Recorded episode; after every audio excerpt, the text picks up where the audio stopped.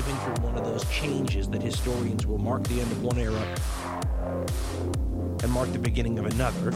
T E T C. The end times continue.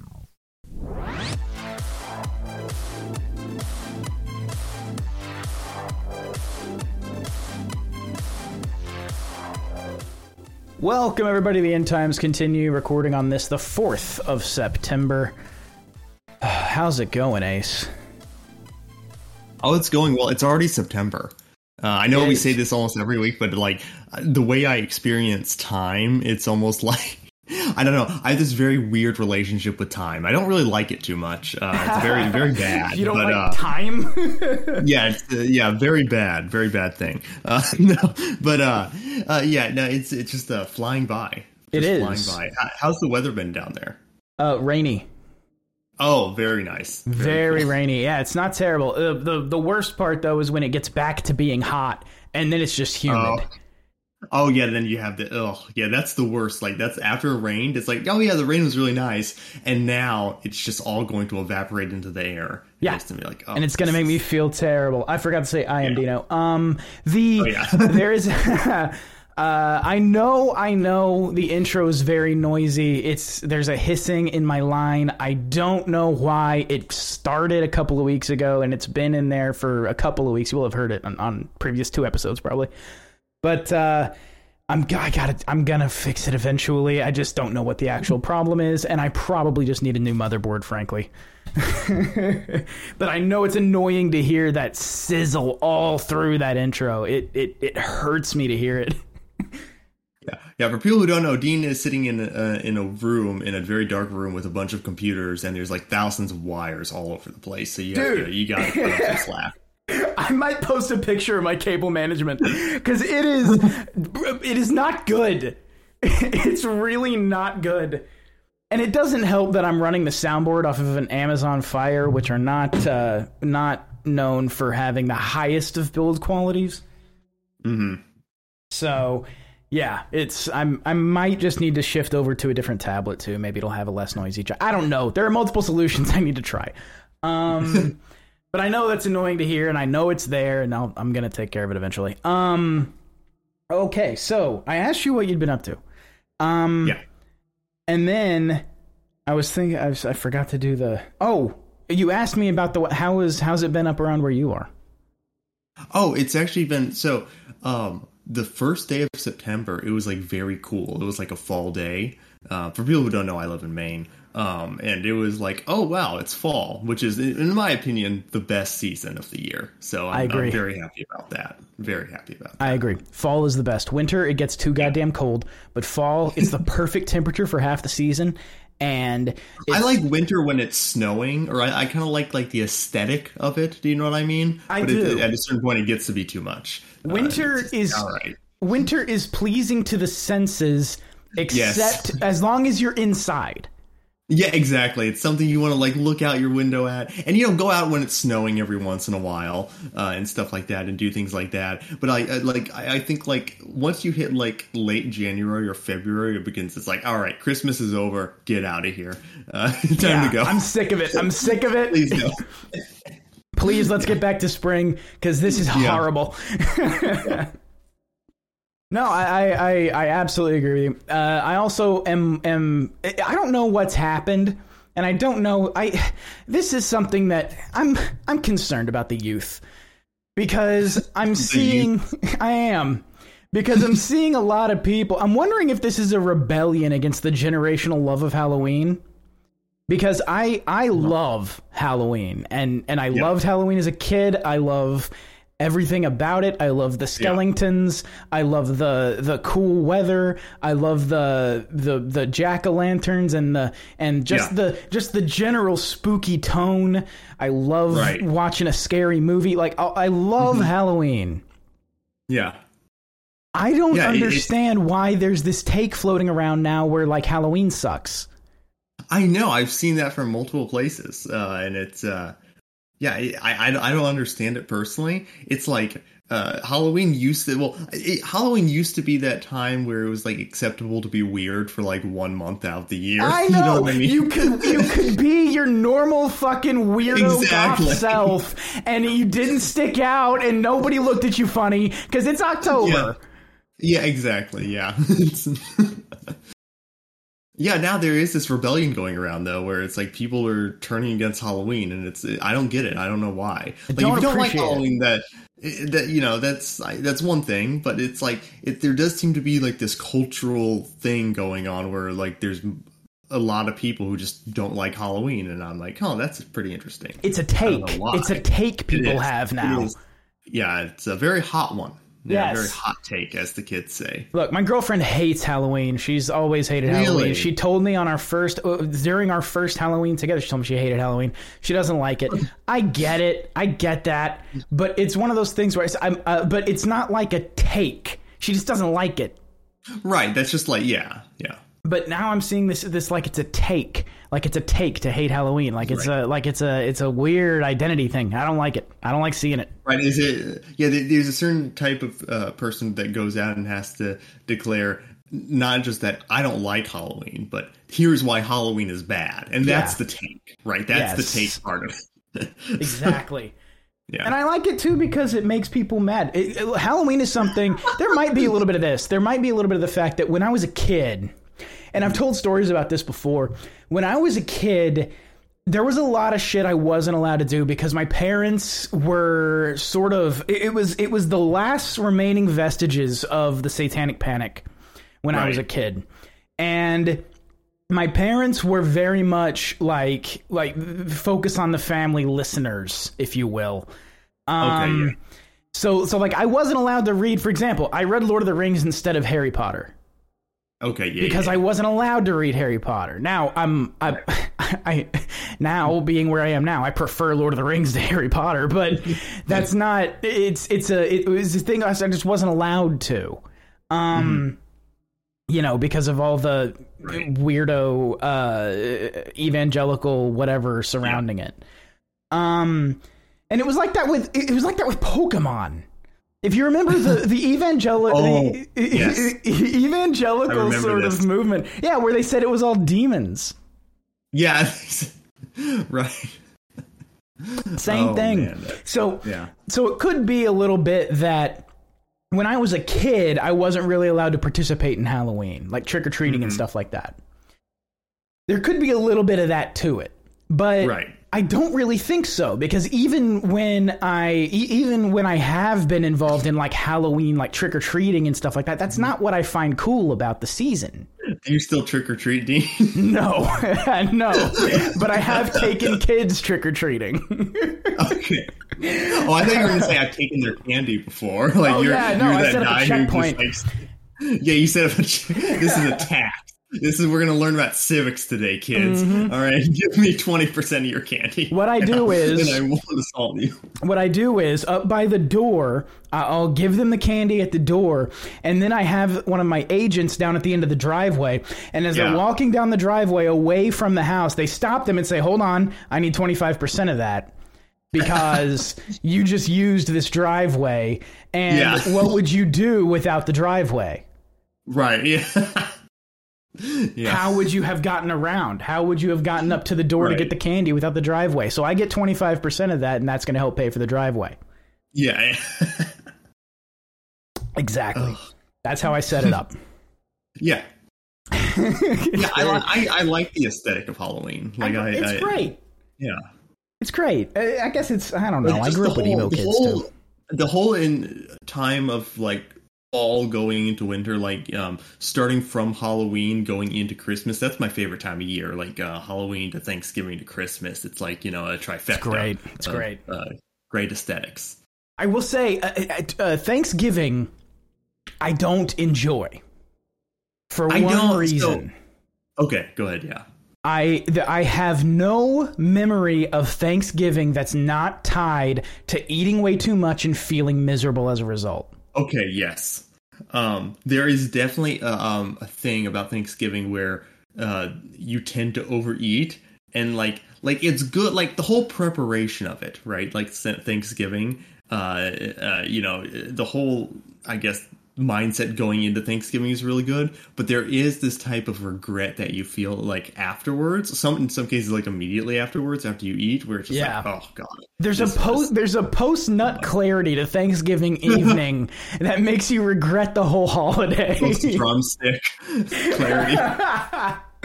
exactly. It, it, it, it's I would prefer it if we went Halloween, skip Mm-hmm. Go to Christmas because it's one of those I- I things think- that I need that break in between.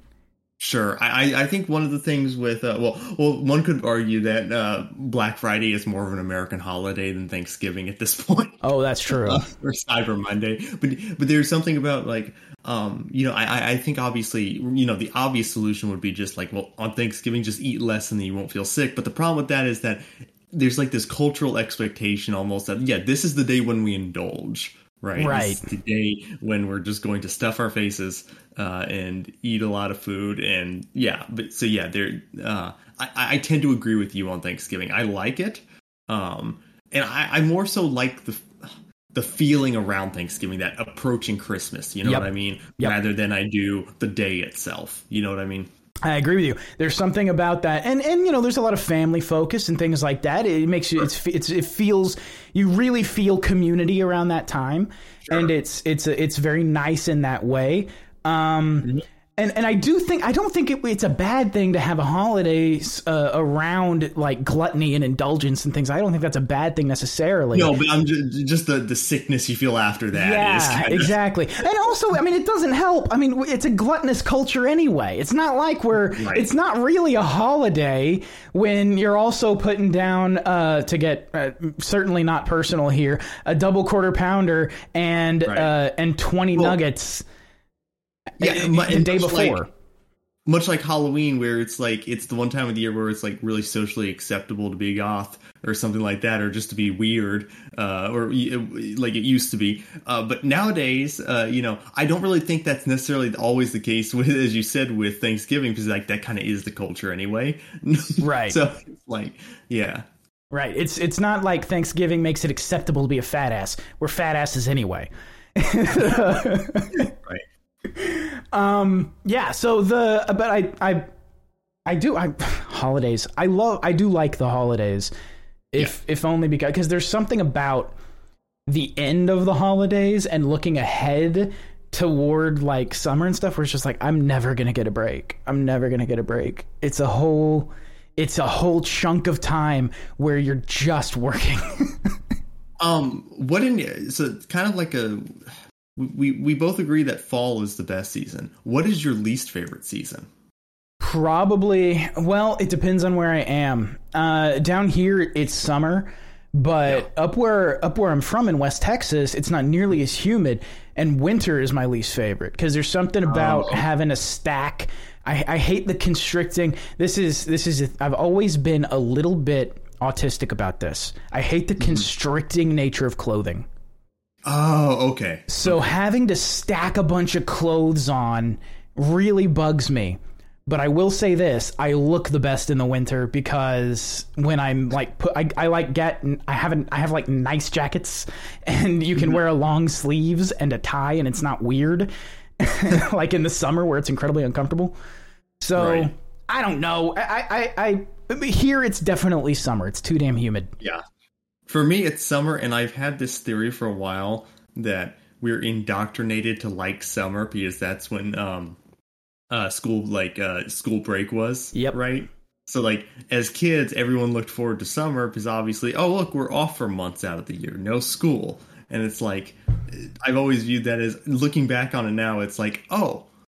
They did that in the shittiest season, just Yeah. so we could. like, It's the worst. It's, it's it's the time of the year when the sun is trying its best to kill you, yeah, and and Yeah. everything is miserable. Yeah, I, I would much have preferred like fall uh, to get off than than summer. You know, Absolutely.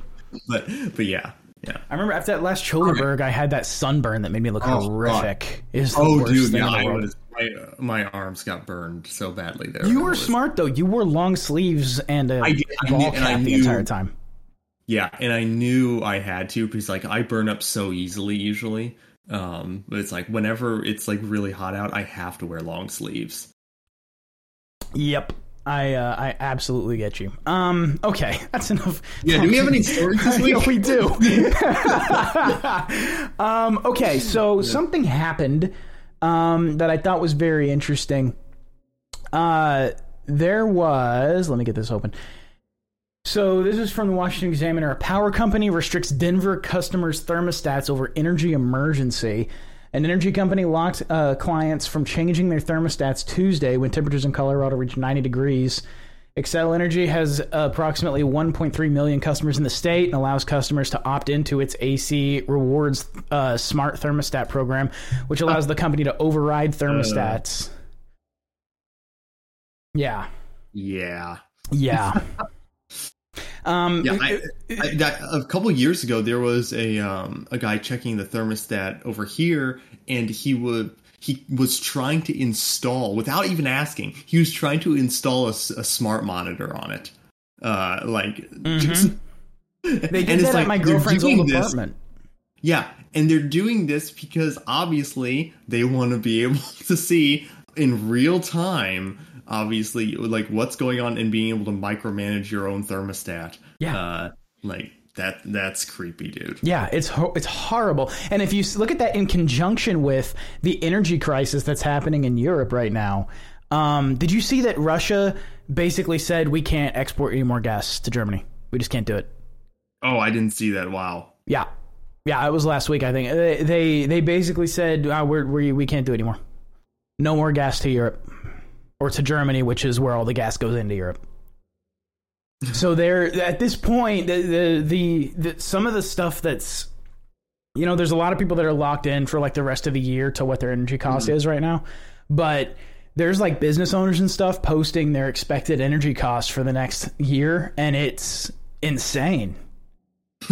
It is insane. There, it's, there is a legitimately horrifying energy uh, shortage in Europe, and it's not. And it's it's entirely created. It's it's entirely as a result of the of the uh, Ukraine stuff. Mm, Because there's nothing there's nothing else that would cause it. Uh, right. and this is similar to um I've been saying for a very long time when like when gas prices skyrocketed and stuff I was saying this is not a gas crisis this is an energy crisis we have an energy Yes. crisis and Yes. that's and this has been building for a long time, but now it's starting to like sort of cascade with like uh, just the things going on in the world today. I guess. exactly yeah, um whenever we talk about like energy or anything like that, um, it always like this topic is actually something I, I don't like talk about a lot, but it's always something that pisses me off because I always think about like the counterfactual that man, if we just had nuclear energy or like thorium or some Yep. other like off-brand, uh, you know, uh, side nuclear energy type thing, um, we would not have this energy crisis. A lot of people would have much more um, cost efficient energy than they do now. And also, you know, in some parts of the world where they really struggle with energy or don't have a lot, uh, nuclear energy would give would like raise people out of poverty. Yeah, uh, absolutely. Things like that in the world, and it's because of like you know all these stupid, stupid law. Not just stupid, but also you could make uh, make a case very malicious laws uh, that uh, essentially like keep people impoverished due to like just energy costs. And even even the people who are like spending a lot of money on energy right now, think of all the money they could save if we just had nuclear. Yeah. Um, and whenever like you have these uh, fucking like uh, stupid like liberal environmentalist types talking about like how how much they care about the environment, and yet they never ever consider nuclear energy at all, even though it's much more clean than you know um, uh, like any other type of energy really. right well we the know. response to that is always like oh yeah Chernobyl's real clean Yeah. Oh god. Yeah. Ah that's not I'm how sorry, this works also, uh, that Chernobyl's a good a good argument for the failings of communism more than it is the failings of nuclear energy. Like, it's, and also, there's types of nuclear energy, like, uh, or there's types of like um, reactor-based energy, like thorium, for example, that emits almost practically no waste, and um, that that would uh, consider because right, the argument against nuclear is like, well, there's all this waste that goes into it, right? There, we have to we have to put a uh, there's all this waste, and we don't have a good spot to put it, which I I think is also bullshit, considering like all the other stuff we dump into the environment already, it would still Yeah. like the benefits would still outweigh the costs uh, with nuclear, uh, even generally. But there's types of energy like thorium, for example, um, which to my understanding is uh, the government um, experimented with thorium, I think in the 50s or 60s, but they had trouble weaponizing it. So they're They like, just dropped it. like- yeah. this shit sucks. It doesn't kill enough Yeah. people. exactly. yeah, that is yeah, yeah. So uh, yeah, you always have to remember, like when the government is kind of like overseeing and regulating energy. Um, one of the main co- components for them is, hmm, can, how can we make bombs efficiently with this? Can Yeah. we make this go boom? How many people can we kill with this?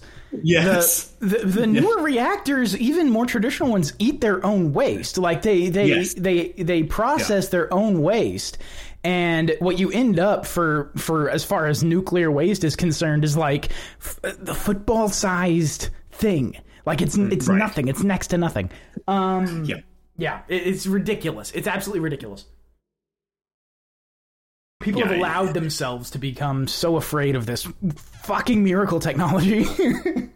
And, and it's one of those things that, like you, you ever like have one of those thoughts that just gets stuck in your head and it begins to piss you off over time. Yep. And it's one of those things for me with with like nuclear energy. It's like God, oh, the world would have been so much of a better place if like 50 years ago we just were on nu- nuclear uh, like nuclear. Went all in on nukes. Yeah. Yeah, yeah, Yeah. Ah, it's- Yeah, yeah, Yeah. It's it's a legitimate miracle technology, and the fact that people reject it. Did you see that picture going around where people are like, there's a there's a somebody made a cartoon of uh, a bunch of the cooling towers uh, emitting. Uh, vapor. They emit water vapor. That's what they emit. It's all Yes. steam coming out of those cooling towers, and they like have like people putting a wall up around it and then painting it green, and it's like greenwashing. And it's like, what? Do you think that that is a pollutant? The yeah. are- are- it's, it's Oh. ridiculous. Yeah, dude. But I do want to say, I, I- I do. I'm sorry. Continue. No, no, no, no. Go ahead. I, I do want to say it, you can do things like smart thermostats that you control from your phone wherever you are. Like mm-hmm. you can do stuff like this without ha- being reliant on someone else's network.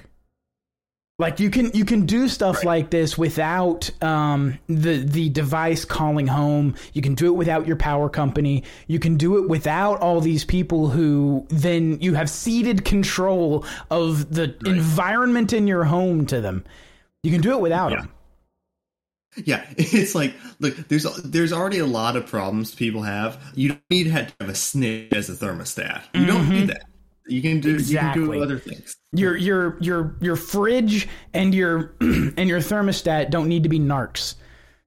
Right. it's ridiculous. The the way that there's a there's a great um, technology stack called Home Assistant, and basically you run this on a Raspberry Pi on your network, and you can utilize this to control uh, all of these smart whatevers. Um, you just have to make sure they don't call home. Like there's a the, one one technology for for smart thermostats people use is they'll deploy Home Assistant and they'll use uh, Z-Wave smart thermostats. They they have humidity sensors and temperature and all this other stuff, and you can control them from the phone and whatever. And if you want to set up a, a server, you can probably control them off your network. But regardless, the, the, it's all of the same utility of like a Nest with none of the ceding of control. right. This is this is entirely a self-hosted technology stack. I, I'm I'm I'm so upset that people uh, just go to you know get the Honeywell or the Nest or whatever, and it's going to call home, and then or you contract with your power company, and it's like, uh, no, we control your your thermostat now. Well, I don't want that. I just want to be able to do it from my phone. Right. Yeah. uh, yeah. I, I'd imagine now. Maybe, maybe I'm wrong, but I, I would imagine that over time, um, these types of things will get more and more common on the market. Like things that are just not they're not controlled by like the actual host, let's say, of like the power itself, but they're um, smart thermostats that you control only. Right. Things like that. Because obviously, Right. you know.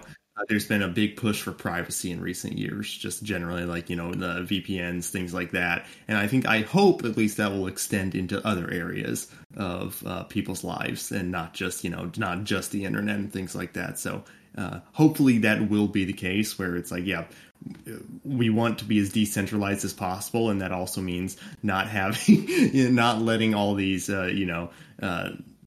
Uh, other parties see exactly what the temperature is Yeah. in your house. Not like, giving so- your power company control of your fucking thermostat. yeah, Uh, This is this is one of the things. uh, There's always this, and this is one of the things that I love about the network. And when I say the network, I mean the internet, the people on it, the network as a whole. There's every time one of these uh, technologies is introduced, there's people who there are people who say, "Yeah, but I don't need you for that. Right. I can just I can do that." And that and Let, that's us unpackage these things, right? Because at the moment it's bundled. Let's let's just take the good stuff and leave, you know, the stuff that's not necessarily so. Mm-hmm. It- It's it's exactly that. It's it's this. It's almost like the security camera thing. So I've I've been wanting to. Mm-hmm. I've I've got these security cameras, and the server is is going to be what hosts them. They're going to put all their. I'm gonna I'm gonna set aside a certain amount of drive space, and that's where they're going to record to, and yada yada mm-hmm. yada. There's all this stuff, right? Yeah. You can do that if you buy a, a one of these insecure, stupid Wi-Fi security cameras from some company, uh. and then you use their servers, or you mm-hmm. can just do it yourself. Right. And then you're not giving some other company footage of the inside of your home. Yeah. I don't understand this. I, I don't understand. Uh, it, it- it's ridiculous to me the amount of privacy people give up, especially when you're dealing with uh, with a with a regime, a, a legal Right. regime. Now I'm getting angry. A legal regime Yeah. that does not consider a thing private if it's held by a third party. Yeah, it's also one of those things like if you have cameras in your home, it's like imagine being like, yeah, I want to turn my house into a panopticon. Yes, Exactly. That sounds great. It's just like the ring cameras and shit like that. It's, it's it- Amazon just gives that footage away.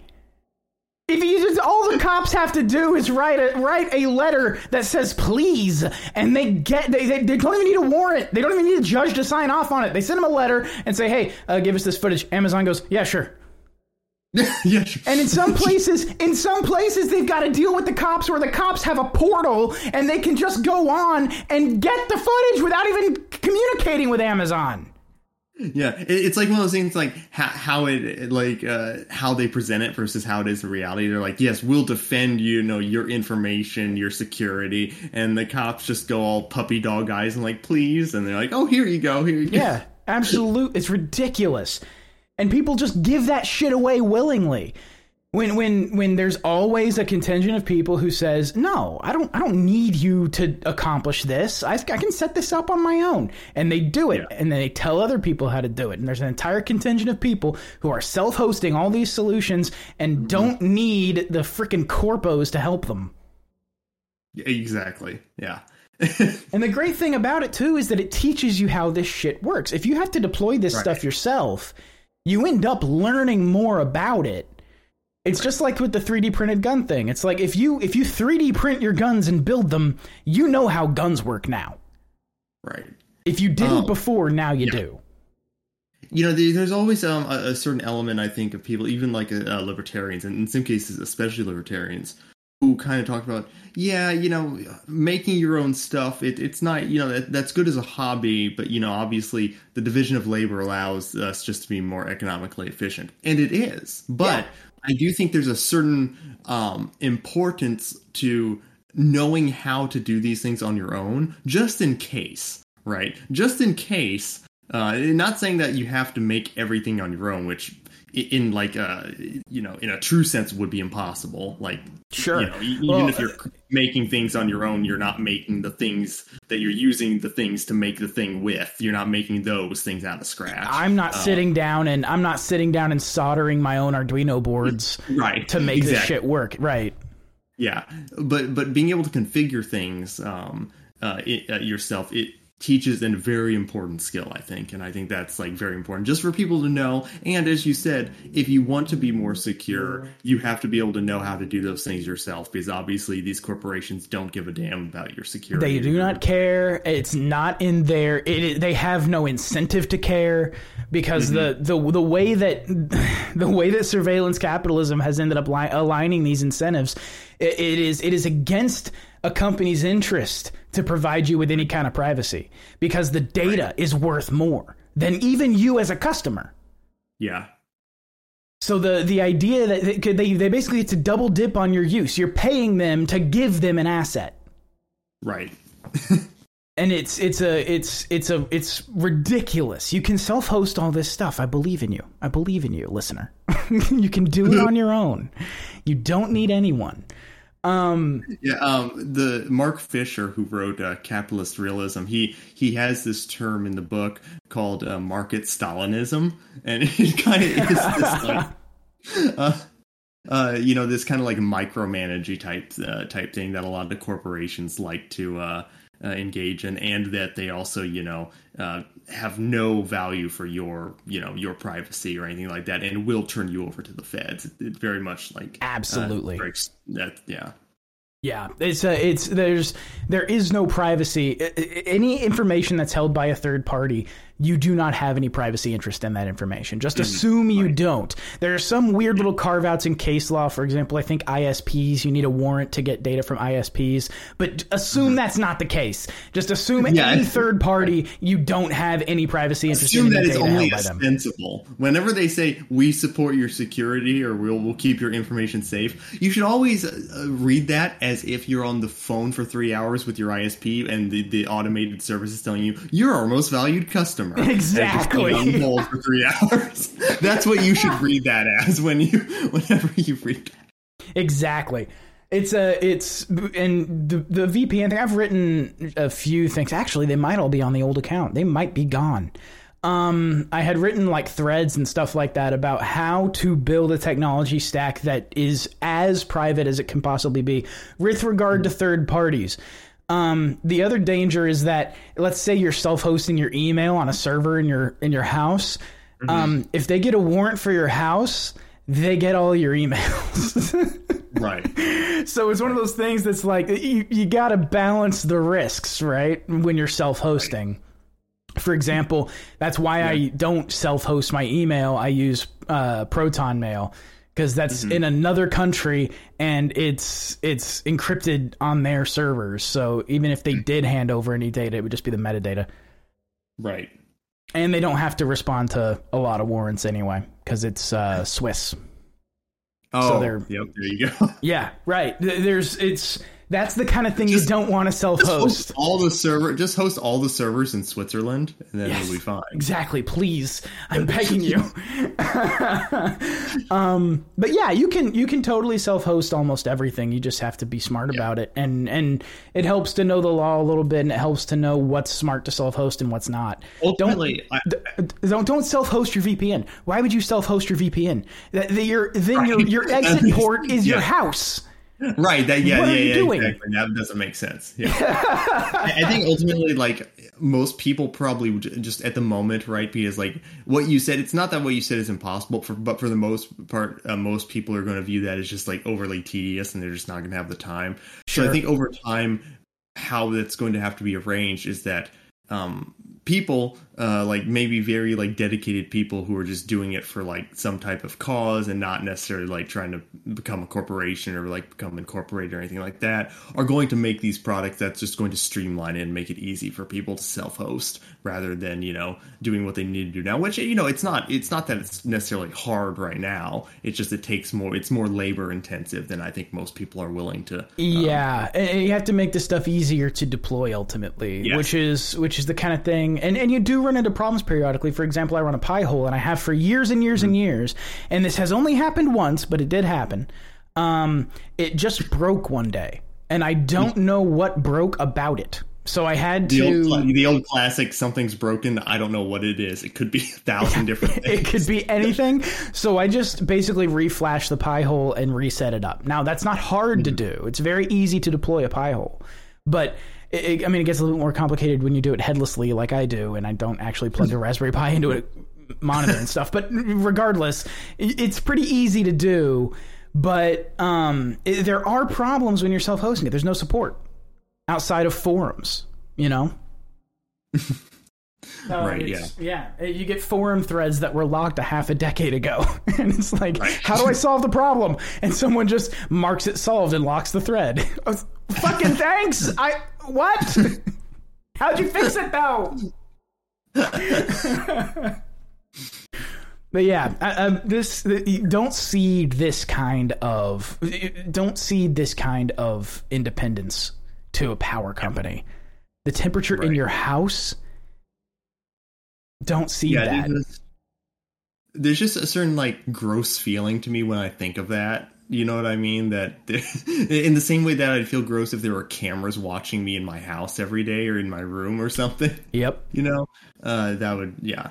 It's just yeah, just just don't do that. Just don't. Just stop. Yeah, just don't. You could just choose not to. Yeah. um. or you're free right. to, Yeah. Well. Yeah. But you know, but don't. don't. Don't. You can. But Yeah. don't. Yeah. It's a lot like a lot of things. You can do Yeah. heroin. Don't. Just don't. Yeah. You can, you can somersault off the Empire State Building, Mm-hmm. but don't. But don't. It's just not. It's just not a smart thing. Yeah. Uh, in any case, you had brought up, or and you posted into that beautiful image. yes. Posted in the topics chat. That beautiful, gorgeous image of of Biden. America's uh, most charming senile. yes, uh, yes. Joseph R. Biden. our favored geriatric. Dark, Dark Brandon, as he's being termed now, uh, going goblin mode. Yes. Yes.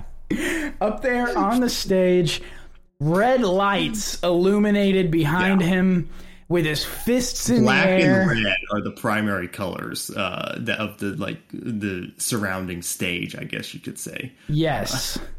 Now, supposedly, supposedly this.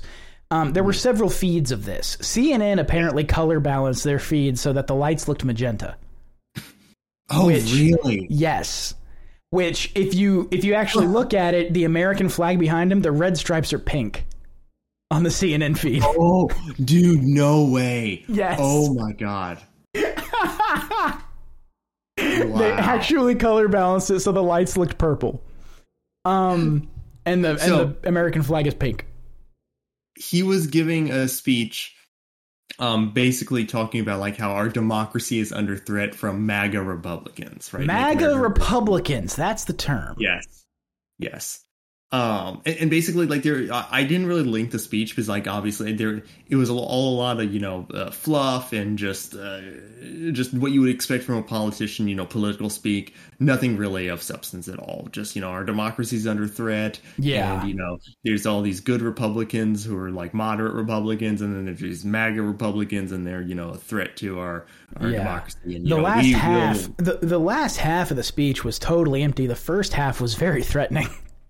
Yeah, dude. So this picture that um, we're looking at, listeners, this is a picture of Joe Biden in a very. Unf- this is all just a very unfortunate series of events going on right now for him uh, in this picture. So in the picture, he has his fists raised up, both fists, and he's like yelling. And in the backdrop is a building with red. It's dark out. It's nighttime. So you have the black, the the blackness, and then you have the red lighting, and then you have two like uh, navy guards in the back. Uh, They are. They look like Marines. They're Marines in dress. sorry, yeah, Marines. Marines in their Yeah, dress Marines. blues. Yeah.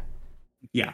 So you have Marines in the back uh, doing the, uh, you know, I had to do it to impose, uh, you know, the classic Um, uh, but they're like silhouetted, right? They're completely silhouetted. Silhouetted against a red, blood red- red background. Yes. So this is like every type of like empire ever depicted in media has the same aesthetic. Exactly. I don't know why. It's evil I don't- empire aesthetic.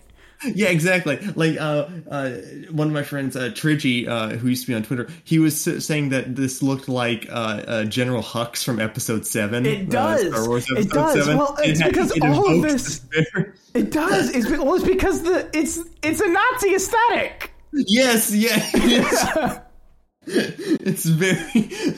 How unfortunate for him. And they were saying on the feed that I was watching of this, I watched it live. On the feed that I was watching, they were saying at, they didn't color correct it, and they were saying, or not color correct, I guess color shift. But and they were saying after the speech, there was somebody who was saying, well, there were there were more colored lights there. It actually looked more more uh, red and blue, but uh, all the cameras picked up was red. And I'm like, I don't believe you for a second. I don't believe that's true. It's just like like this. uh, Like if you look at this picture of Joe Biden, and I, listeners, I, if you if you've been on the internet at all, I'm sure you've probably seen this image like memed somewhere. Oh, it yeah. was all over the Oh, internet yeah. the night it happened. It was everywhere. Um, uh, like this image, like this looks like you know this is what like a demagogue giving a speech when he feels like he's lost control. you know what I mean? Yeah. And he's just like just going to commit some like horrible atrocity. it's the the, the speech itself at, at the beginning of the speech. The, the the way that the speech began. It's about the the speech was titled uh, "The Battle for the Soul of the Nation." Right. oh yes, And Yeah. and and the beginning of the speech is all about how these MAGA Republicans are this big threat to democracy. And and and for added context, this was the evening following uh, the uh, the sort of the, the press pool meeting where uh, oh what's her face the woman who's the current uh, press secretary the public face. I don't even remember her name. Yeah. it's some French sounding thing. Um, but she was, she said, um, and this is close to a quote, but it's not exactly perfect. Um, uh, Americans who think outside of the mainstream of America, that's extreme thinking, and that's dangerous. wow. Yeah. Yeah. So if you're outside the mainstream, you're an extremist, definitionally. Right. And and and those comments were, of course, given in the context of this speech was coming, right? Like they knew Right, that. yeah. Exactly. Yeah. yeah. you, you think Biden just like wrote the speech or something like uh, minutes before he went on? Yeah. Exactly. All this stuff was planned. speech, the speech had been planned weeks in advance, if not months. This Yeah, was, this this is a known thing, and and it's known to the press office, and that's why she said what she said. So the Right. the, the the the the the MAGA Republicans talking points, the Trump and his MAGA Republicans, I think was said at one point.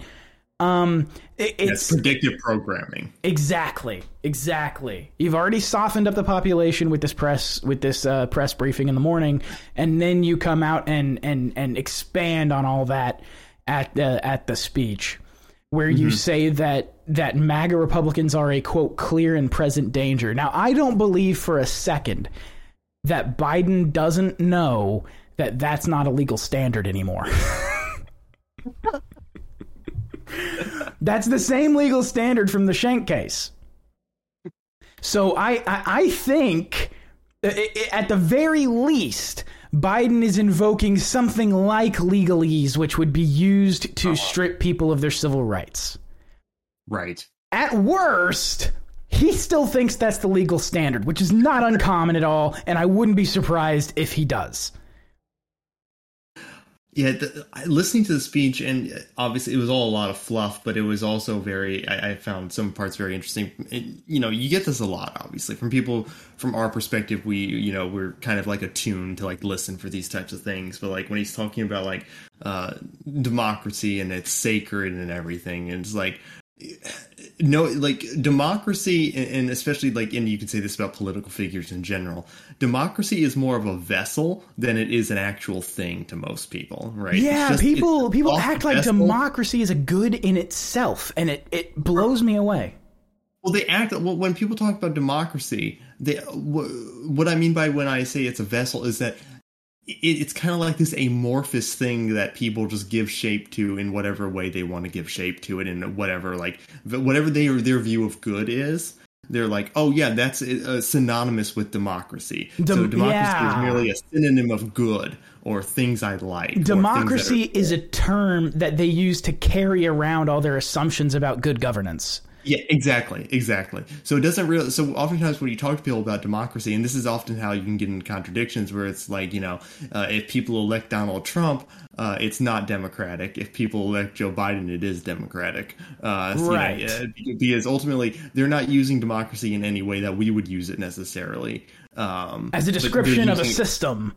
yeah, exactly. They're using it as an amorphous, you know, does this further what I think is good?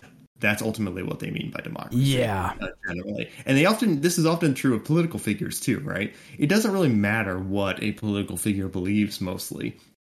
Um, what matters is uh, like how malleable this candidate is to being a vessel that I can imprint uh, my own, you know, beliefs onto, and that yeah, because when I because when people do this, when they imprint their own beliefs onto this like figure, this political figure, they can be like, he represents me, but he's not representing you. You just put your what you think your values or what your values are onto what you think his what you think he is. He's Uh, a he's as blank a face as you can possibly have in a political Exactly. candidate that you can graft your personality onto. exactly. And in much the same way the people that they do in fiction, you know, you talk about the monomyth and you talk about the hero's journey. Also, the, the, that there's a reason that they're that they don't have personalities, and it's because Yeah. that's what makes them relatable to you, the audience. Is you can just Exactly. put whatever you want on them. Exactly. Yes, this is, and, and I, I think it's absolutely true. And I think speaking to the average person, I think uh, will validate that too, because most people have no idea what uh, Joe Biden believes. In fact, the biggest criticisms against Trump were um, when he made it so that he wasn't as easily malleable to some people, right? When he was overly brash or overly, um, let's say, uh, abrasive in some sense, or overly opinionated in some sense, maybe.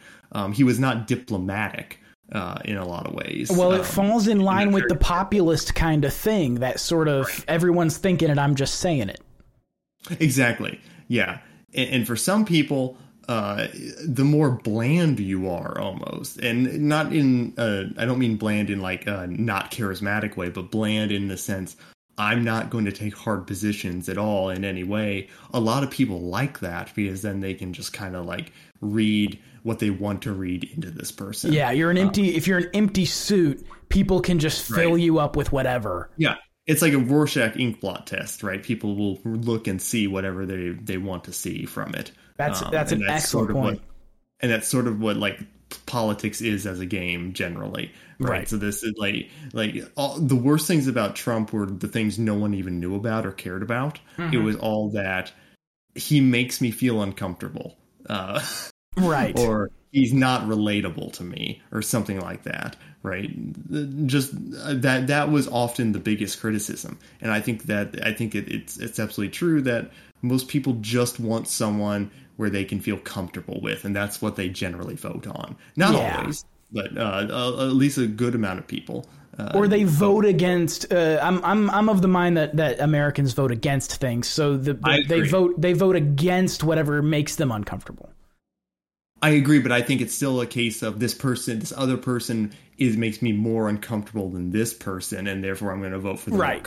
Exactly. person, this Yes. other person is more grating on me. Yeah, Yeah, it's a it's a it's kind of bonkers. But looking at the imagery of that thing, I, I'm I'm wondering if they were purposefully leaning into the into the dark Brandon meme. I can't.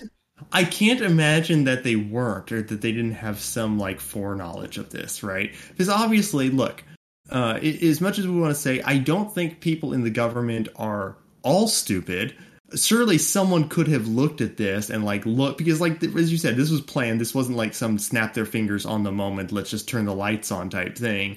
These lights were planted there. The building backdrop was obviously staged, right? It wasn't random which building he was going to be outside Exactly. of and how how the lights reflected off of it, how it looked, what time of night it was. Uh, these types of things are all like planned out in advance, so they had to have known how this would have looked. That's that's what I'm saying. It's that people are acting like they like it was an accident. That No. this is the most fascist imagery we've had in the United States in, in a very long time. yeah, but but it's it's I, I, I it's that's um, incredibly naive. yeah, absolutely. I, I can't I can't comprehend thinking that that that they didn't know what this was. hmm Yeah, eh, like as I said, they don't they don't just like just wake up one day and decide, oh yeah, let's just do this. This was all planned. Uh, like they have coordinators whose very specific job is like setting the stage and setting like how the background of a speech will look or like how where the cameras are placed or like where the media is allowed to stand you know what is the framing of this shot uh, you know all, all these types of things these are all planned out in advance and have uh, you know a lot of like methodology behind them as to like w- how they're going to make this Yeah, look people think about this stuff. yeah, absolutely. Uh, it's yeah. So does anyone saying, "Well, it was just it just happenstance, just a little oopsie." No, no, no. I don't think so. I, even if they weren't leaning into Dark Brandon, they certainly wanted Right. to invoke anger. And ominous. Yeah, red and black together generally uh, have this cultural um, feeling of unease or ominous feeling. yeah, right? yeah. In fact, on the feed I was both. watching, one of the people afterwards said that he had this ominous red lighting. They used that exact word. Yeah. Yeah, so it, it, I don't think it was certainly not an accident. Uh, and also, if you wanted uh, to be like, uh, so right, this is a this is a common thing people do, and obviously, you know, I don't know if anyone like has any type of background in filmmaking. Uh, colors often uh, in, are used to insinuate a change in tone or mood within, a, like even before any like uh, dialogue or action happens within anything, the the color change will often indicate a certain like tonal change, uh, like prior to any like human interaction, uh, denoting that. Uh, and it- you know, and it, oftentimes when if this was just going to be a happy-go-lucky speech, you would have had more lighter colors in there, right, and not like red and black. Right. Red against the night, the darkness of the night is Exactly. not, not exactly a uh, uh, something that invokes uh, to most people hope. Yeah, and that's not a mystery. Like th- that's not that would not be a mystery to the people planning this event. That Yeah. they they they're not they're not Yeah. sitting up looking around going, "Boy, this looks kind of creepy." They wanted that.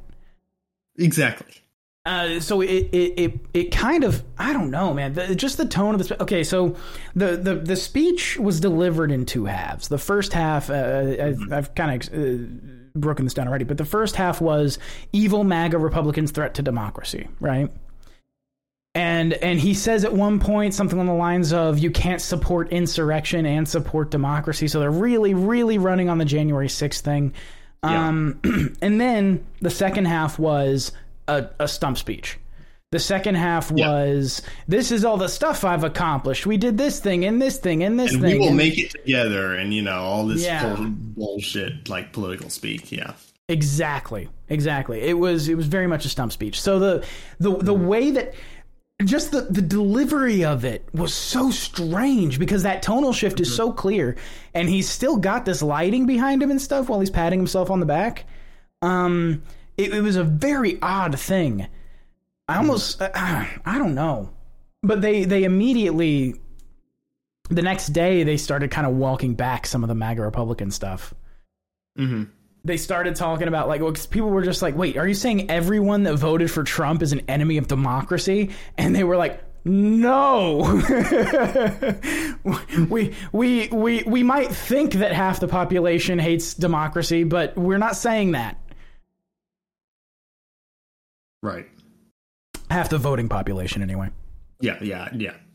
it was it was an incredible incredible speech um and the imagery dude it's you just can't get away and and the way that that they've been transparently trying to paper over this the CNN there's a there's a there's a, a, a an image that people are sharing that's taken from way up higher and it's clearly color corrected because again pink American flag behind him Right. um, and it's it's from way up higher where you can see like the walkway. You couldn't even see that in the in the actual uh, feed. Like the feed was square on him with the flag behind him. It was all very square. And this image is like from way up high, and you can see the the the lights behind him. And also, it looks like shit. And it's clearly color corrected. And you're like, this is what it really looked like. And it's like, no, it's not. but they're doing a lot of stuff to try and paper over how uh how how this looked hmm the major optics problem they're having and i saw a lot of people pointing that out even on the left they were saying like these, these are not great optics Yeah, yeah, just not great at all. that's and that's really an understatement. yeah, yeah. It's it's a it's it fascinates me. Uh, it's one of those things too. Looking at it, and I was talking to my dad the other day about this stuff, and it's like this is this is all follow the republic shit. This is what it looks Mm-hmm. like. Like this is this is what it looks like when a republic yes. is on the is Yeah. on the other side of the of the curve. Yeah. Everything's It's like trending down. That's the thing, right? Is that it, like no matter what you think, like I, I don't think like someone is wrong to think, oh yeah, this looks like fascist imagery. Yeah. I mean, clearly, and it's I'm I'm again we talk And the much- marine, the silhouetted marines also is a very ominous thing. Like you, okay, so obviously you know there's been political speeches with marines in the background. That that alone isn't ominous, but it's the fact that they're uh, against a, a red backdrop and that the color obviously they're they're wearing darker colors, so they're appearing as silhouettes because they're in front of the light. silhouetted in dress The light is behind blues. Yeah, the red is behind them, uh, and then yeah, it's just yeah. not It- not great imagery. It's it's follow the republic shit. It's absolutely Right. follow the republic shit. I was like I said, I was talking to my dad about this stuff. I'm like, there's no there's no way that the republic survives past this this is this this tumultuous period is the downslope. This is it. Like there, there's no there's no possible way. I I mean, dude, this show is called The End Times Continue. Yes. The, the reason the Dan Carlin quote is at the beginning of the intro is because um, I, at least, believe that to be true. And and Ace, I, I think you do too. That that we're living in a time of massive change, Absolutely, yeah. and it's this is the empire falling. I, I, it's if you look at the, I've been talking again. I've, I've been talking to my dad about this a lot. If you look at the economic reality of uh, the empire, if you look at the economic reality of, of it all, there's there is no way, and I did a thread on this the other day. There is no way to reliably build wealth anymore. Mhm, The right. idea the idea of upward mobility simply doesn't exist for a lot of people. And I, I posit the argument that we've had a, a that people talking about a K-shaped recovery after COVID are only doing so because history began in 2015 right now. And this is actually a K-shaped economy and it has been for a very long time. Um, all of the incentives are are aligned to loot the middle class Yes. the the uh, there is no upward mobility, not guaranteed also- anyway. Yeah, and also like after I think after 2008 too, uh, like people have this kind of like sense, at least a, a subconscious one, like in the back of their minds, where they they have this thoughts like, you know, even if I save, it could all be gone tomorrow, type thing. Yes, Right. yeah, and the So idea that uh, the traditional knowledge is that your biggest investment is your house, right? That was Right. That's the knowledge that Boomers grew up with. That's the knowledge that Gen X grew up with, and that's the knowledge that that that early Millennials grew up with. And then the housing crisis happened. Yep. And everybody kind of Yeah. realized, oh no, this this stuff just goes away. This stuff just stops. There's no there's there is no housing is your best investment. First of all, they stopped building small housing. The mm-hmm. median housing price right now is over four hundred thousand dollars. And wages are stagnant. That's a hundred and thirty something, I think, percent increase mm-hmm. since nineteen seventy. Median cost of housing. And Yeah. wages are not up since 1970. Wages are the same. It was uh, uh, inflation adjusted. Median wages in 1970 were 66k, and in uh, 2020 is is uh, 67k. Unmoved. Yeah. There's no upward mobility. The economy's fundamentally is- broken. Yeah, there. I, I think like a lot of people, right, have like as I was saying before, they have this general sense that things are just not okay, and people are just trying to l- go on to get by. You know what I mean? Yep. uh, sort of thing. But I, I I think there is this general sense where it's like, you know, they're they're often, and I don't know how much emphasis people ever put on this. I don't know how much of it is just like a retrospective type thing, but uh, there there was a sense in America a while ago that uh, you know the the best days were ahead of us type thing And, and truthfully, I don't mean to sound all doom and gloom, but I, I think there's a large portion of the population which don't think that, or like they don't see any, you know, uh, this is, uh, you know, they just see it kind of like wandering in the desert as economically that we're just going around and around. And, you know, That's a great way to good. describe it. That is a And great hopefully way we to end up. Hopefully we end up somewhere good, but you know we're just going to keep doing this until we can find something at the very least. But it's it's not like you know that that hope for uh, you know a, a, a super wealthy industrial society all across you know the even the lowest class getting lifted up economically. Uh, I, I don't think a lot of people have hope for that. And, I, and then generally, I think like a lot of people who become socialists. Uh, can kind of feel that, and I think that's kind of what pushes them to think that socialism is the answer. The rise of yeah, I, I, I, I think that's true. That people are reacting to a general unease, and Yeah. and this idea that because look, I'm I'm I'm and I've said this before. I love the bootstrap. I'm I'm one of Mm-hmm. those guys that's like, yeah, man, fucking work at it, and you'll get there. Um, but uh, if I'm being honest with myself and looking around at the economic situation, the reality, 60% of people uh, in in or in 2020 before COVID, 65% of people were living paycheck to paycheck. 65% of people. yeah, That's not Yeah. just poor people. That's the middle class. yeah, So the the the the idea that you can bootstrap in this economy, especially post the dot com crash, I think, but it might even go back into the 90s. this. go ahead. No, go for it. I was going to say this is the thing I think where conservatives completely like I, conservatives have always had like not great messaging, very bad messaging, but even the benefit of the giving them the benefit of the doubt, I think this is where they lost a lot of people to the left when they were talking about like oh just pull yourself up with your own bootstraps, not realizing that the state was like on people's necks and like uh, like just like the economy at the time, realizing that people could have saved their entire lives and had it all wiped out in an in an instant. And and we know that's because of like uh, state policies and things like that. That's the ultimate cause of that. But for most people, when the conservatives just seem to have this general like uh, just n- did not care at all. Uh, for to to people at least in a rhetorical sense, where they said that, oh yeah, just pull yourself up with your own bootstraps. I think to a lot of people, they're like, oh well, screw these people. I'm just gonna you know become a socialist or something like that. Uh, Right. You know, just that they started looking to other places besides you know the common uh, political system, because obviously that had screwed them in the past, and I The think only- that's often yeah. Yeah, the only people that have effective messaging with regard to the working class are the left. There's no Right. there's there's no working class messaging coming from the right. And Mm-hmm. when they do, it's shitty. Like it's not good messaging. When they do, it's wrong.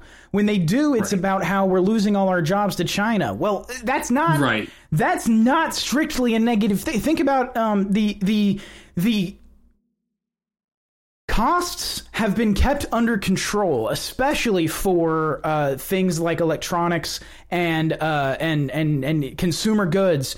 Costs have been kept under control because there's cheap labor in China. If there wasn't cheap labor in China, that shit would be far more expensive than it actually is. You don't want that fucking uh, market here. You don't want that. If, if all you're concerned about is economics and you drop any concern for for uh, human well being, right? Um, Using the slave conditions in China to make your consumer goods is the right move. The problem is all of the domestic economic policy that we've seen uh, and and it goes beyond it goes beyond just like housing prices and shit like that. I, I I've talked before about like the mechanics of the student loan system. It's designed to loot the middle class. All of these systems are designed to loot the middle class. And Yeah. if you're and if Yeah. you do that enough, eventually you depress that bell curve, and there's no Right. upward mobility. Th- This that's often like one of the so one of the problems, right? Is, is if you think about this from just purely a mechanical in a, a purely mechanical way, right? If you're a state and you're trying to like loot people for their money, at a certain point, if you do it too much, if you press too hard, you begin to like disincentivize production, and then at that point, you're then you as a state are then going to get less money uh, from these people because obviously you you fucked over your own economy, and at that point you have to print money, uh, right? Which, Yeah. which is going to fuck over the economy more, and then it just becomes a cycle over and over. We're patching hole like every time you patch a hole in the boat, a new one pops up, and then it's just like this. Uh, this inevitable sinking to the bottom that you're trying to patch up as time goes. It's a that- slow economic collapse. which is worse than I think a fast one often uh, in- Yeah. in, a lot of cases. Oh yeah, yeah, because there's no correction. exactly. You keep trying to use all these all these uh, synthetic methods of correcting an economic Yeah. problem, and it's it, they never work. They don't work. right. I mean, that's what the Fed did in like 2008, and look, Yeah, look what happened. Yeah, yeah, and then they. I mean, again, there's no.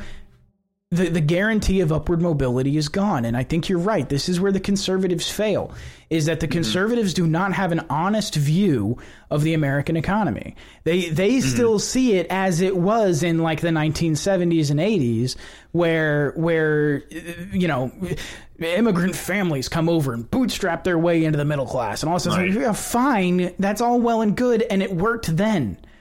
But that Yeah. was also a world where the the the uh, the the knowledge, the wisdom was that you didn't spend more than thirty percent on housing. Median is now thirty six percent of your income.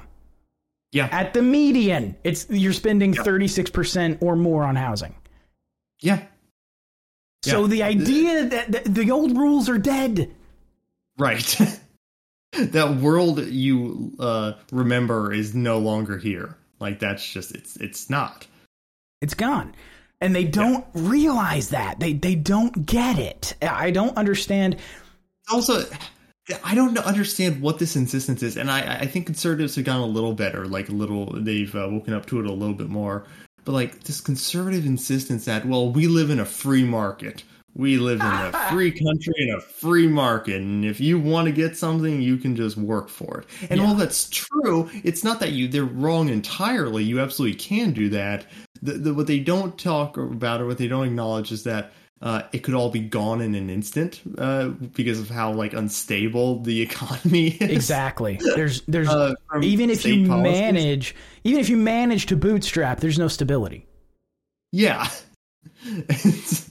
so so that's what's like causing I think a lot of people to have like well what does it even matter? That type of mindset right? Um uh, they're not going to like save for the future. They're going to just go on day by day like you know as I said wandering in the desert.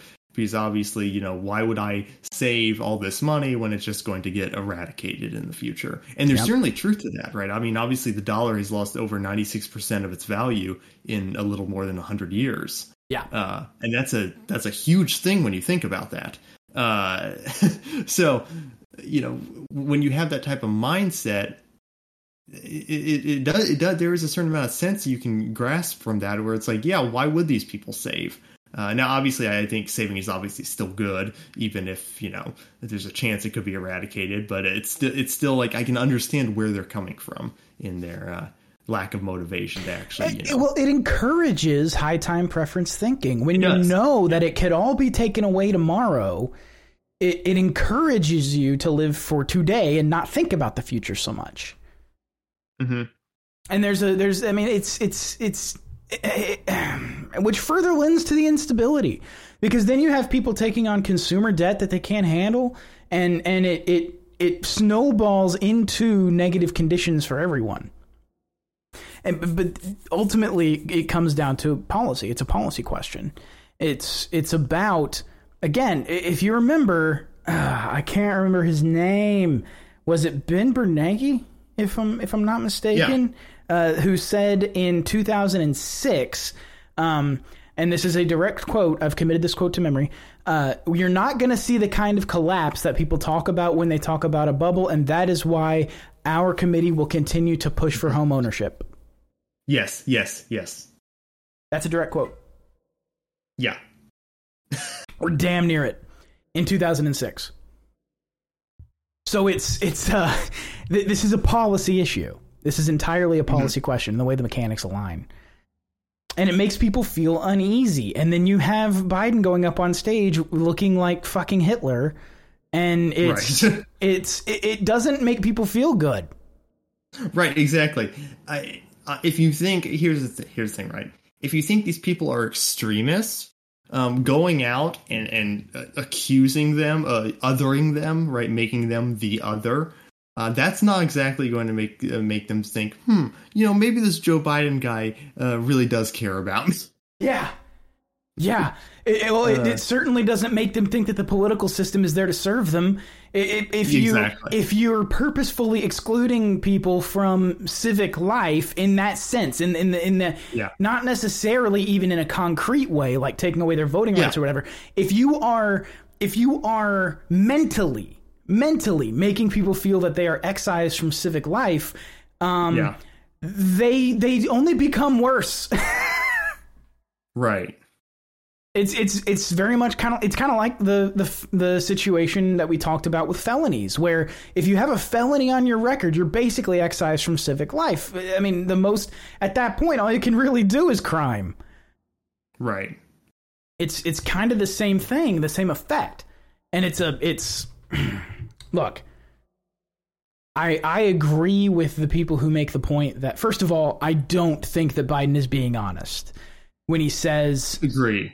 When he says that he doesn't think it's all Republicans or whatever. I I, I right. think Agree. I think he sees a portion of Republicans as being people he can work with, but those people are what what I think mainstream Republicans would call RINOs. You know what I mean? Mm-hmm. Right. The the I don't I don't believe him. I I Right. do believe I do believe the the press secretary when she says or or I'm not sure if that's her actual position, but she's the I think it is. When she says that if you're outside of mainstream thought, you're an extremist. Right. I believe that. I think that's the truth. So it's alienating people in that way is not how you encourage them to behave peacefully. Right. And I'm not I'm not trying to justify anything either. Let's say for example, let's say January 6th these people were armed and they did take over the government and start establishing their own edicts and yada yada yada. I wouldn't support that either. But I just don't buy it. Yeah. No, I hundred percent agree with that. I mean, there's the there's also some truth, and I was going to say this at the beginning of the sentence, and then I got sidetracked. There's also some truth to the idea that, like, if it was if it was you know in, in quotes, if it was us, you'd know. You know what I mean? right. Yeah. Yeah. Yeah. Like if January 6th was a bunch of uh, gun loving, you know, conservative Bible Belt conservatives or whatever, like if that's if that was their goal and purpose was insurrection, you would know. Right. Yeah. yeah. it wouldn't have Like- it wouldn't have looked like it did. Right. If it was actually an insurrection, usually I I don't know of many unarmed insurrections. Uh, so you think if, if it was an actual insurrection, you'd think they would have uh, actually been serious about it and carried arms into the building, Uh, yeah. Yeah, and there'd be a lot more dead people. like open carry, yeah, and actually use them. Right. yeah. It, it just I don't know. I, I think there's a lot of I, I think it's fear mongering too. I think I think what they're mm-hmm. doing, I think they've decided that a good method of maintaining support is fear mongering to Biden voters. Like even those that were moderates who were just voting against Trump for mean tweets or whatever. I think the way that they can I think they've decided that if they just keep the base and and those moderates afraid, they'll keep voting blue. hmm I, I, I'm, I'm that seems like the strategy, hmm and I don't know if it's a smart move long term. Yeah, it, it seems to be like a very unstable like gesture. Like I, I don't think that's a it's a good strategy. So I, I'd be curious about like just in like a, a real politics sense. I guess like what is their like actual general goal for that? Like their honest goal. Like what do they think they're going to achieve with it? Um, yeah, I, I don't know.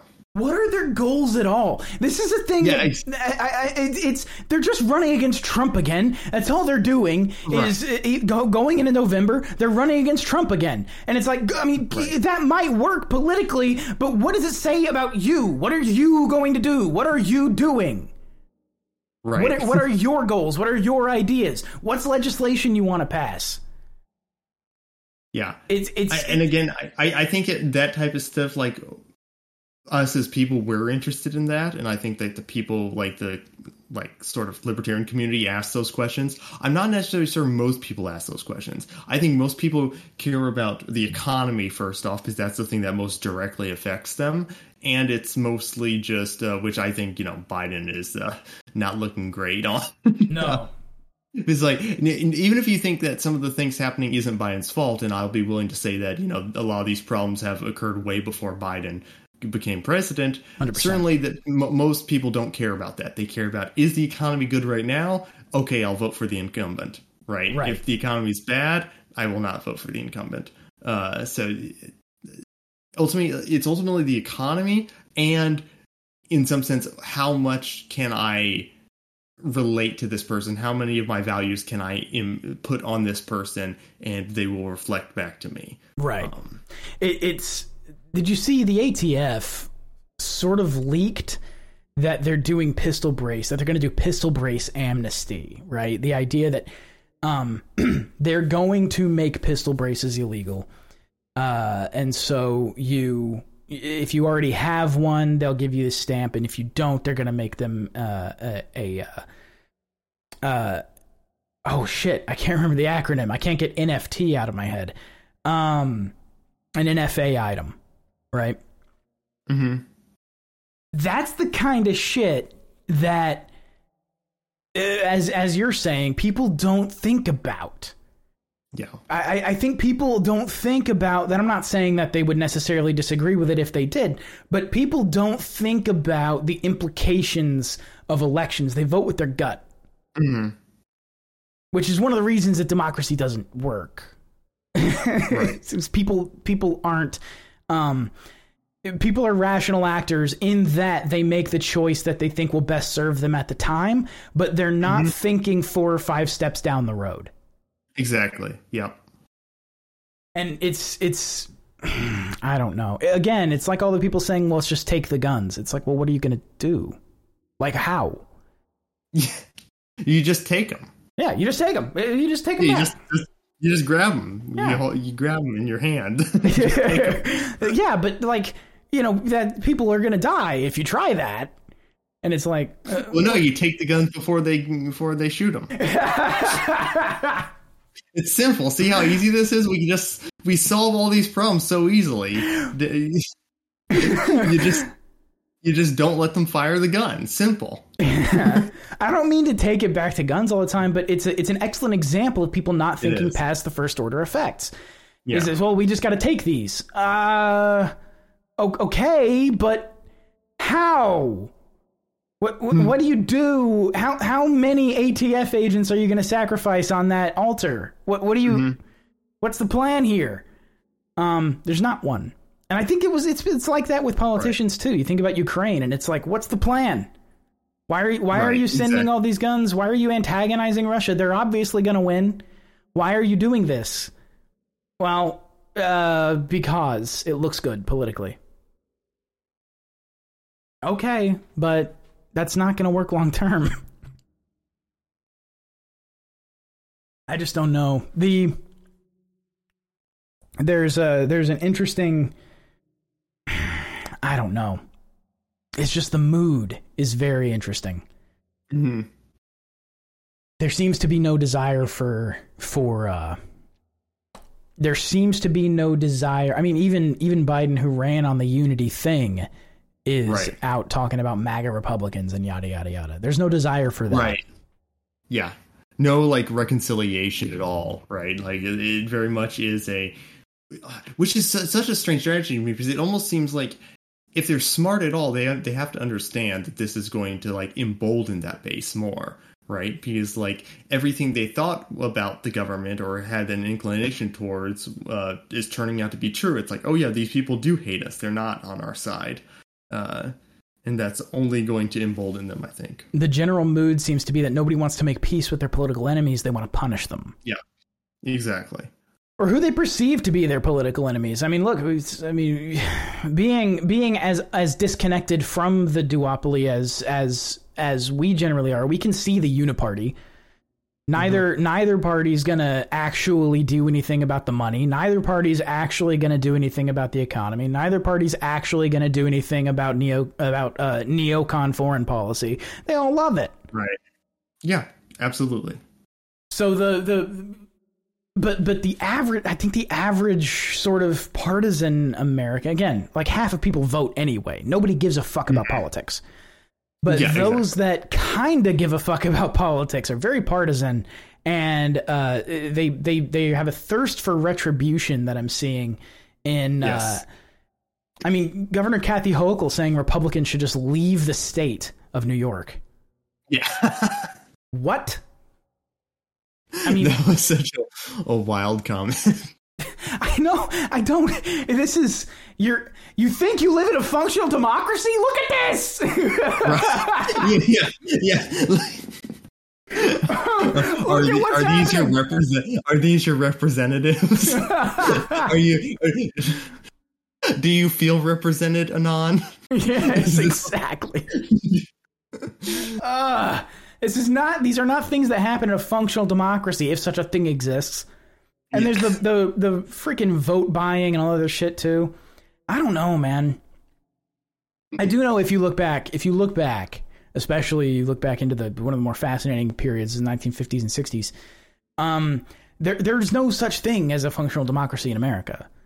It never has been. The the I mean, you look back at the I mean, union unions would just tell their members this is who you're voting for. hmm Like, like there's no there's no such thing as democracy. It Doesn't exist. so they're making this honestly, I think I think the term the god that failed is becoming more and more um apropos.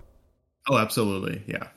Because I mean, I mean, to most people, it is right. It, it, it very much is this idea that it's more of this amorphous thing than it is like a system or mechanism. Do you know what I mean? Like when they talk about democracy, they can. It's very hard for them to give specifics on what they actually mean by it.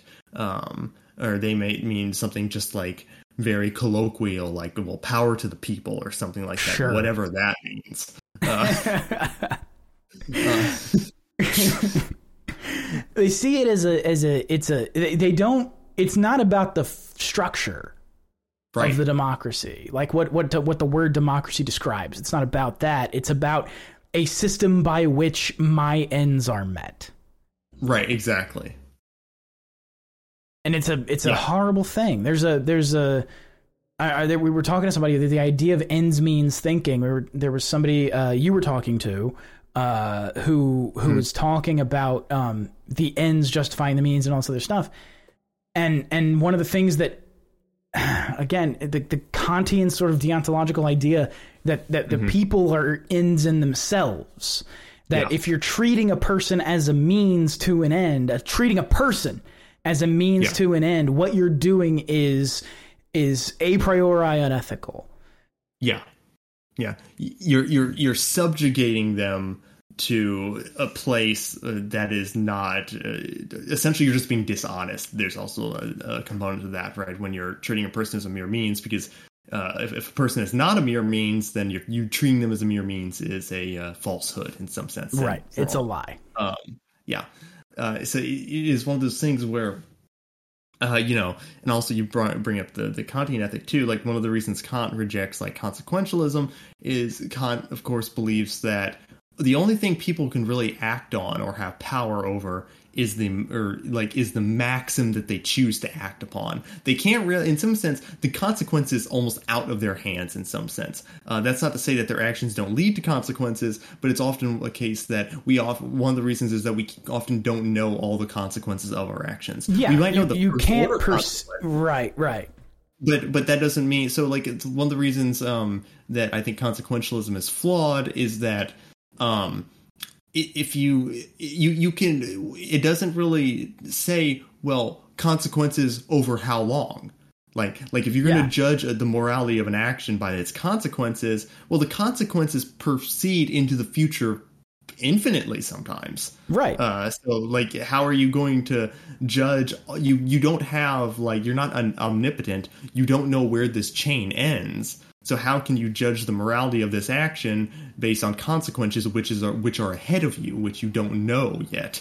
Uh, that seems, and if the, that was your standard, then and like if the the purpose of one of the purposes of um, like moral reasoning is to figure out how we should act, then it seems that by judging things by their consequences, we could never m- come to a decision on how to act in the first place because we don't have knowledge of the, all the consequences of the decision. Quite frankly, um, uh, Are are you saying that the same problem that defeats the idea of the planned economy is the problem that defeats consequentialism?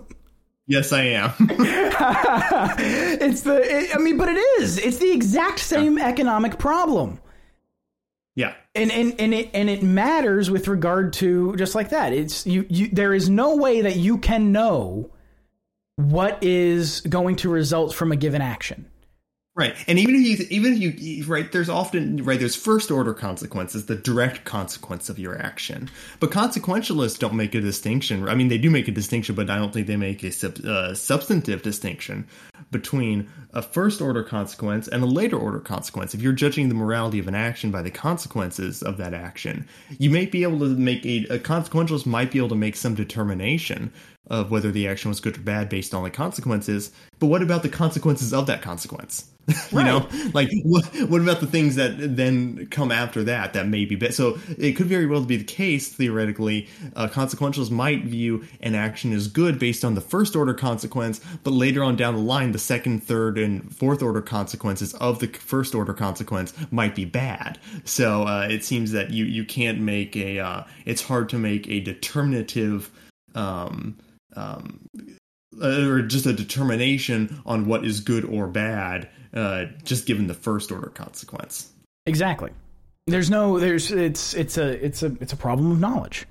And the the the and again that's one of the things that attracts me to the idea of the of the kingdom of ends is this is this sort of presupposition that you can judge the morality of most actions based upon the relationship between the actor and the other person upon whom they're acting. If if you if Yes. if they are being treated as an end in themselves, that's a great starting place for whether or not the action is uh, is moral or ethical. Right. It, re- it reaches the necess- the bare necessity uh, Right. at that point. Right. Well, I mean, and this is one of the things too that the the sort of issue of the non-aggression axiom or the non-aggression principle being being the basis for a moral system, and some people do use it as such, but but it's not. It's incomplete. The non-aggression axiom doesn't say Yes, anything about the kingdom of ends.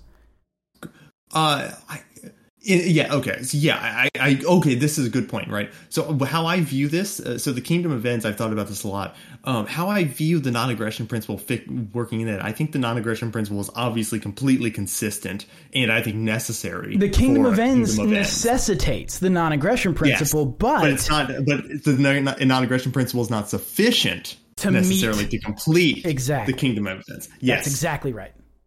So uh, like you could think about this in in one in the way of um, the non-aggression principle uh, is complete in the sense that it it fulfills it's a system that fulfills what we are owed to each other in terms of right enforceability in terms of enforceability of of like moral claims right? Yeah. so with the kingdom of ends i think there are moral claims that extend beyond the non-aggression principle right? For how you should treat people in just your like day-to-day life that does not involve aggression at all. But um that doesn't mean that those um those moral values are necessarily enforceable. So some moral values I think are enforceable, some of them are not.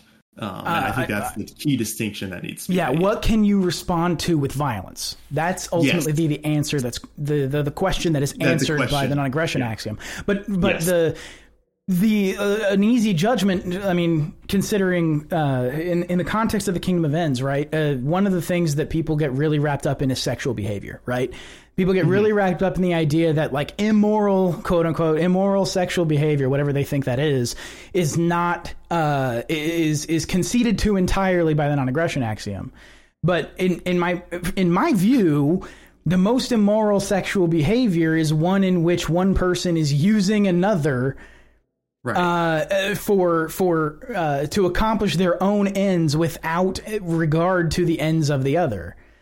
right. So this idea that like to me an immoral sexual relationship is one between a user and the used whereby a person is is you know using another person uh, for agree. their own ends. But that's Yeah. again, but that's to that's fair, a, I, I think I, I think a person who would argue that uh, certain sexual acts are immoral are arguing it from a more of a, a completely different framework than like you know, I agree. kingdom of ends. But I would agree. I, but agree, would but I, with I. I use that as an example of a moral claim that can be made outside of the non-aggression axiom oh, I agree. Yes. because there are Yeah. other things you have to bring to the table.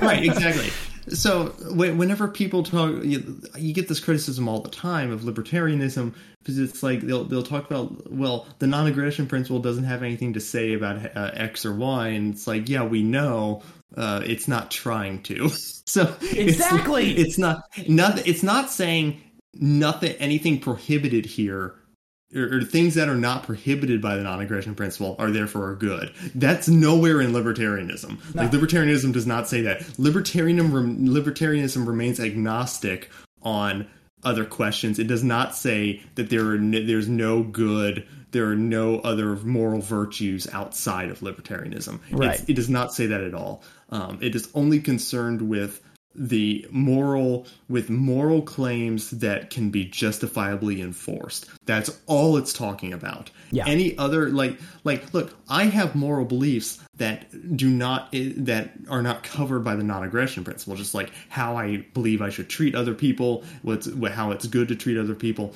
uh, and it falls very much in line with like the kingdom of ends but it's also a, a, situation where it's like yeah just because i don't think people should be physically encroached upon for doing these things it doesn't mean i think all these things are good um, necessarily.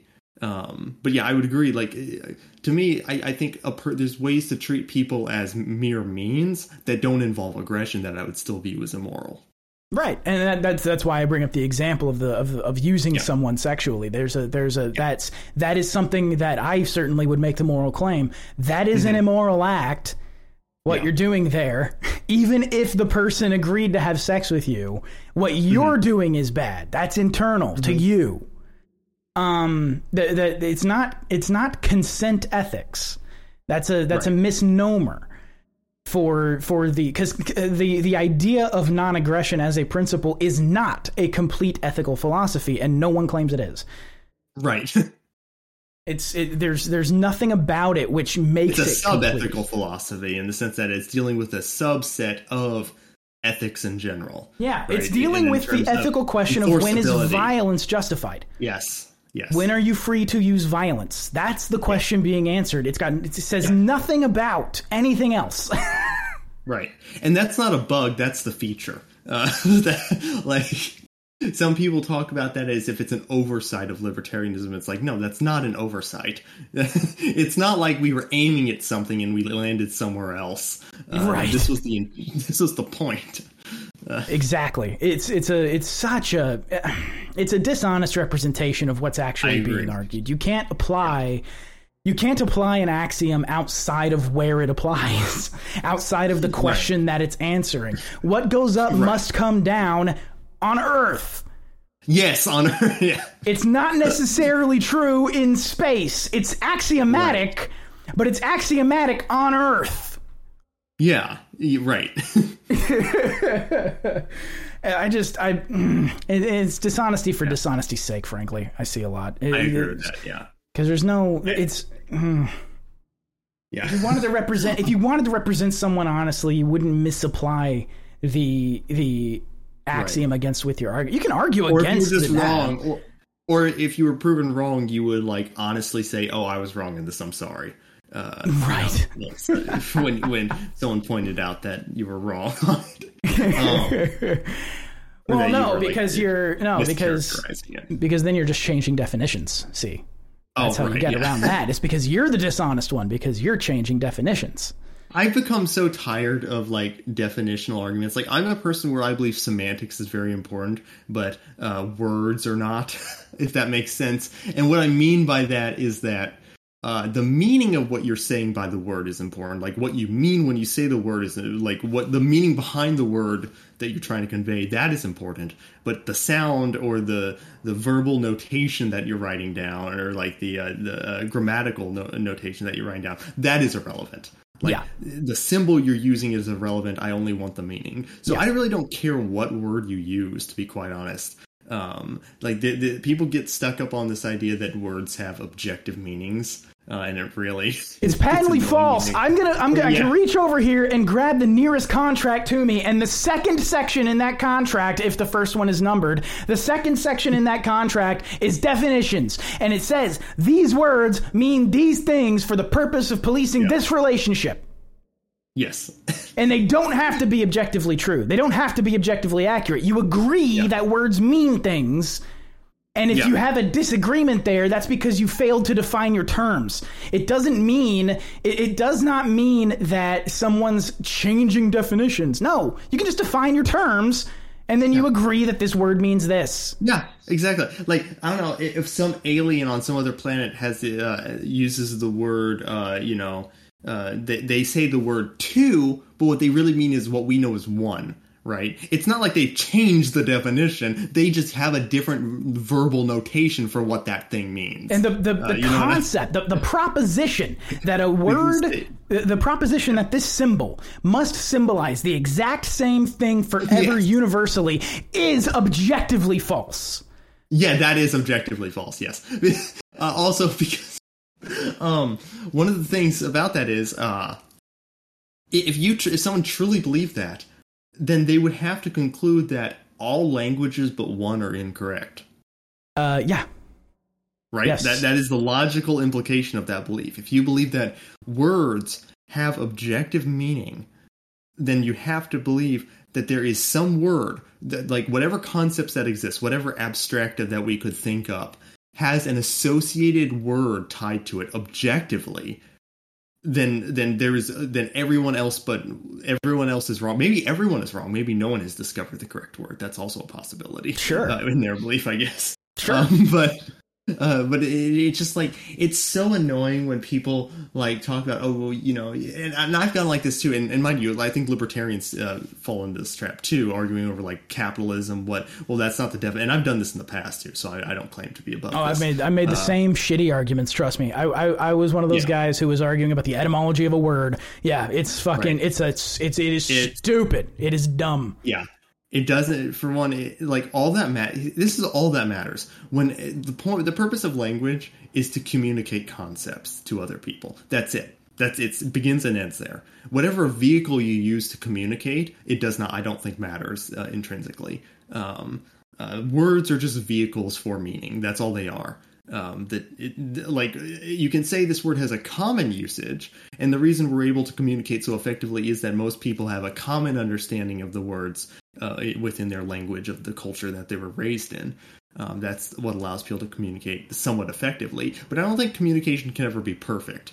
Uh, I, I think all I mean- communication is in some sense going to be flawed because not everyone, you know, even when I'm trying to communicate an idea to you, the thought in my head never fully gets fully transported to your head, e- even if you have a similar thought. Do you know what I mean? Yeah, it's Like, an, it's an you that- if I- imperfect. If it's it's if an I say imperfect. Yeah. Yeah, if I say tree, I'll think of a tree, and if you I say tree to you, you may think of a tree, but we're not thinking of the exact same tree. No. Uh, but we, we we get close enough to the point where it's acceptable enough for communication to be established well enough. It's a, it's a game of telephone. You're trying to transplant, you're trying to transfer an idea from your brain into someone else's Yeah. brain. You can't do that perfectly. Yeah, the best way to approach conversation uh, or just like arguments in general is always to treat language as fluid, right? Uh, like water in a cup or water in anything, you have to be able to adapt to other people's definitions. Now, if someone's just being dishonest and constantly changing definitions they already agreed to, then that person's just dishonest and you should not carry on a conversation with them. But if you, but if they, if they have told you, I use this word to mean this, arguing over. Well, that's not how I use that word. Uh, it's just like okay, Fine, call it what you want. Who cares? It's it's Yeah. one of those things. Again, if you look up look up the definition of conversion in two different dictionaries, one in Uh-huh. Webster's and one in a legal dictionary. yeah, I mean, it's, i if you're dealing with a if you're dealing with a context, which you always are at all times, if you're if you're if you're dealing with a particular context, words are going to mean different things. That's just how the world works. That's how communication functions. and a lot of people I've seen, and maybe I'm wrong on this, but for, this is at least my own anecdotal experience, is that a lot of people seem to have this understanding that the words mean what the dictionary says they mean, in in the sense that the dictionary is the Bible of words, and if you and if the dictionary says this word means this. Then it's always meant this, and anyone in the future who says the word in a way that does not match up one to one with what the dictionary says is therefore wrong. Um, that, I think that's say- how a lot of people view. Go ahead. No, I, I agree with you. But uh, that's not to say either. Uh, again, that's not to say that the word I'm using is the 100% right word. Again, that's that's why it's like uh, you call it what you want. I don't care. Yeah. All I care is that Now, you it's good to that have common definitions for communication. It, I'm not saying it's it's we shouldn't have common like try to be on the same page, and dictionaries help help right. with that. Right. Uh, but it's ultimately a social game, right? It's a social game uh, that we're trying to establish communication networks with each other. Sure. And we use word or we use words as vehicles for that. Yeah, whatever Um, whatever it's good to have a word I am whatever word I am using does not necessarily mean again, the the concept of an objectively correct word to describe an idea is ridiculous anyway. Yeah. So the the I, it's I'm not saying I'm right and anyone's wrong. I'm just saying stop why are you thinking in this in this way? Why are you thinking like this? Right. exactly. Yeah, exactly. Yeah. Now, someone could be um, wrong, like small case wrong, in the sense that you're using the word in a way that very few other people use it. Uh, in the sense that it's not wrong in the sense that you're objectively wrong, but it's it's not going the using that word in that way is not going to be helpful to most people for communication purposes. Um, right so like uh, someone could be using a word in a way where it just it's confusing like not many people use that and so someone could be i'm not saying there's no rules to communication but the rules are social and they're loose they're not Yeah. they're guidelines They're agreed upon. guideline yes They're agreed they're- upon. It's a, it's a social agreement that we uh, are you uh, we understand what each other is saying, and at the point where Yeah. you don't, then you define it and you say, okay, well, what I mean, the idea that I'm trying to get across to you is this idea, and I'm using this word for it. yeah language is the only acceptable social contract that all Well, just like that, the the uh, um, to, kind of to that point, actually, the idea the, the second the second section of a contract says these words mean these things, even if nobody uses them that way. right For example, a business day in a contract could exclude Mondays. Out in, out in the world, everyone knows business days are Monday to Friday, maybe Saturday. right yeah But but in in the, in a in a, in a particular context, you can just agree uh, that's not what we mean by that. We mean this. Okay. right exactly yeah fine yeah. I mean that it's it's all contextual. It's one hundred percent contextual. Um. Oh God. But that's the. It's i don't a, know how we a- got on that point but because it's a cheap way because it's a cheap way for people to dodge when Oh, when right. you're when you are um when you're trying to drill down on something it's a very cheap way for them to dodge and and accuse you of dishonesty Uh-huh. rather than just communicating Right, yeah. As if they score points for like saying, "Oh well, uh, technically this is etymologically off by you know sure a oh, that, couple hundred years." well it's like well you're misrepresenting what i'm saying well you used the word okay but i mean this when i say it well then you're lying okay eat shit right, fucking eat shit and die. I don't. This is ridiculous. yeah. It's like what, uh, like that's the thing, right? Is that if you don't view language as fluid, you must view like uh, poets as like some of the most evil people alive. oh yeah, because like like the, the fact that language like the fact that language gets used uh, you know, in in ways that are creative that aren't necessarily hundred percent accurate to how they are used in like a clinical sense. Uh, you know, that's one of the cool things that like people like use language in cool ways. That's how slang develops. And uh, Right. if you just have this like overly constrained view of language, you I don't know. It seems that that would lead to like a very upset and bitter view of like communication. Uh, like whenever people talk about how like new words get, I- I've seen people get mad about new words getting added to the dictionary. It's like, oh, this wasn't, this isn't a real word. What do you mean? What are you talking about? None of you English was real words. English Yeah. is a bastard language made out of three other previously existing languages. Yeah, There's no it is a mishmash. Uh, it's one of those things you can you can absolutely you can absolutely disagree with changing definitions in what are considered to be official sources for nefarious reasons, right? yes, Um, yeah. that- like if someone agrees to a definition uh, in a debate, let's say, and later on they use that same word to mean something completely else, that's a dishonest person because they're going back on their original position. Right. They're they're they're they're revoking their their yes exactly, and they're and they're revoking their previous agreement, and and you have no way of knowing that.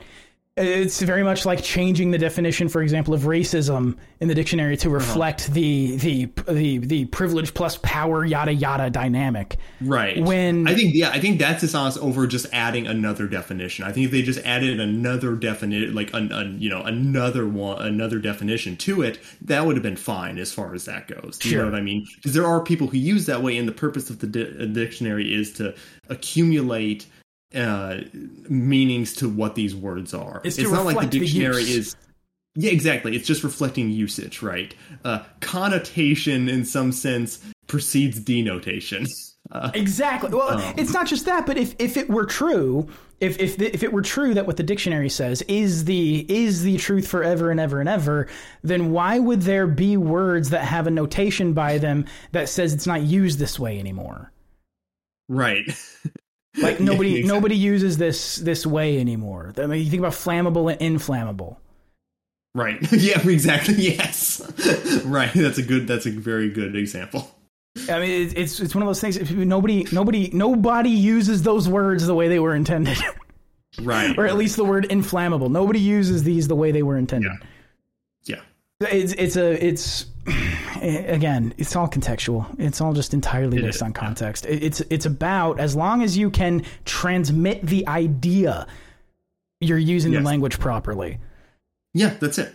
All that matters was communication established? Yes or no. That's all that matters at the end of the day. The vehicles you use to communicate um, are contextual and depending on like you know will will the word I use here be will it achieve my ends of communication? That's all that should be factored into it when Yeah. you're trying to like have any type of a discussion with anyone. If I use this word, will people understand what I mean? So if I if I if I use the word anarchy, will people understand that I mean no government? Probably. right. They won't. It doesn't carry with it all the connotations about polycentric law that I happen to think are true. It- It doesn't right. carry. Yeah, it doesn't carry with it all of that, but it does very simply mean to most people no government. So that's what I'll say. Right. yeah. It, it just blows my mind. And then, but the the the the fact that people think it's a gotcha when in reality it's just not defining the terms for each other. Yeah, you're just yeah, you're just you're not actually critiquing anything I substan like substantive substantively believe. You're just going after like the word I chose to describe what I believe. You're not attacking the idea I'm trying to transmit. You're attacking Yeah. the word I'm using to do it. yeah, That's exactly. not that's not an effective argument against the idea. no. it's no argument against the idea.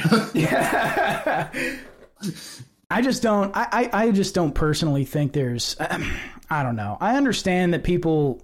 I understand that it's important to to use words carefully and and that Yeah. words mean things to people and we. But it's also important. I mean, this is why you begin a discussion by defining your terms. Right. It's supposed to start there. Yeah. It's supposed to begin with what do you mean by this? Well, by this I mean da da da da da. Okay, well now we can have a conversation. Yeah. Right.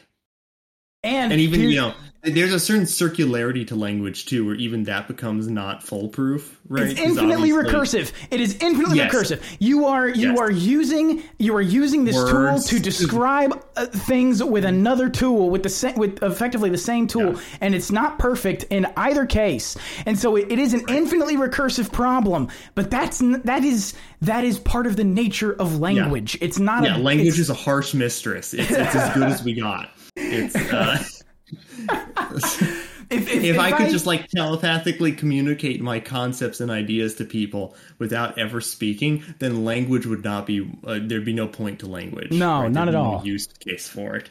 Uh, or if we didn't have the if we didn't have the ability to form these complex ideas. If we didn't have the ability to form these these notions it wouldn't be necessary. I mean animals communicate with each other but they're not communicating a political philosophy.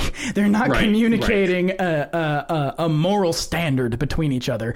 They're communicating Right. uh, get out of here or there's food here Right, exactly. So like they can communicate in terms of like concrete things like in in the world, but that you animals can't like really abstract, at least from what we know. But uh, that's generally a good assumption that it's like humans have the ability to abstract. They're not just aware of concrete things, things as they are now. Mm-hmm. They're aware of how things could be um, that aren't.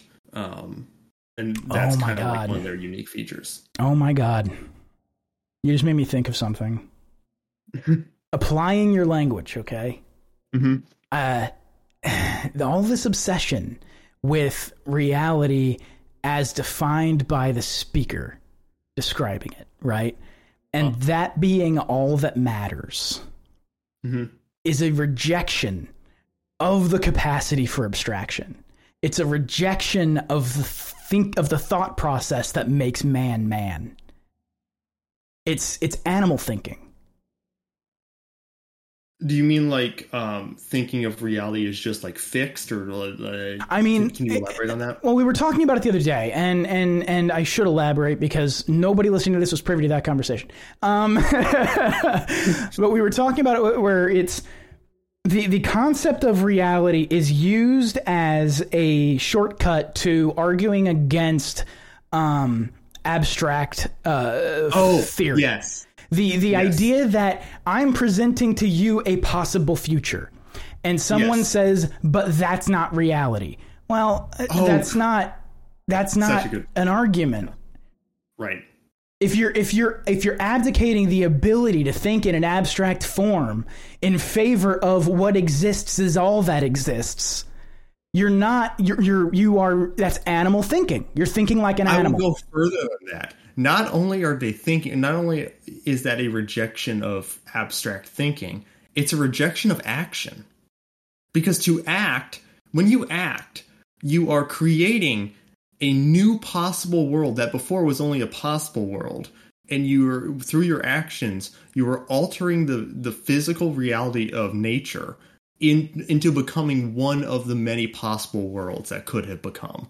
So you are bringing into reality something that previously did not exist, and you are config like if you pick up if you if I move my microphone now, right? Um, I, I have acted upon the world in a way that previously was not reality. I have changed the direction of my microphone into a, pl- a new place that cur- that it did not exist before. So when he, as humans, when we when we act, we are essentially bringing into existence worlds that did not exist in the arrangement that they were previously.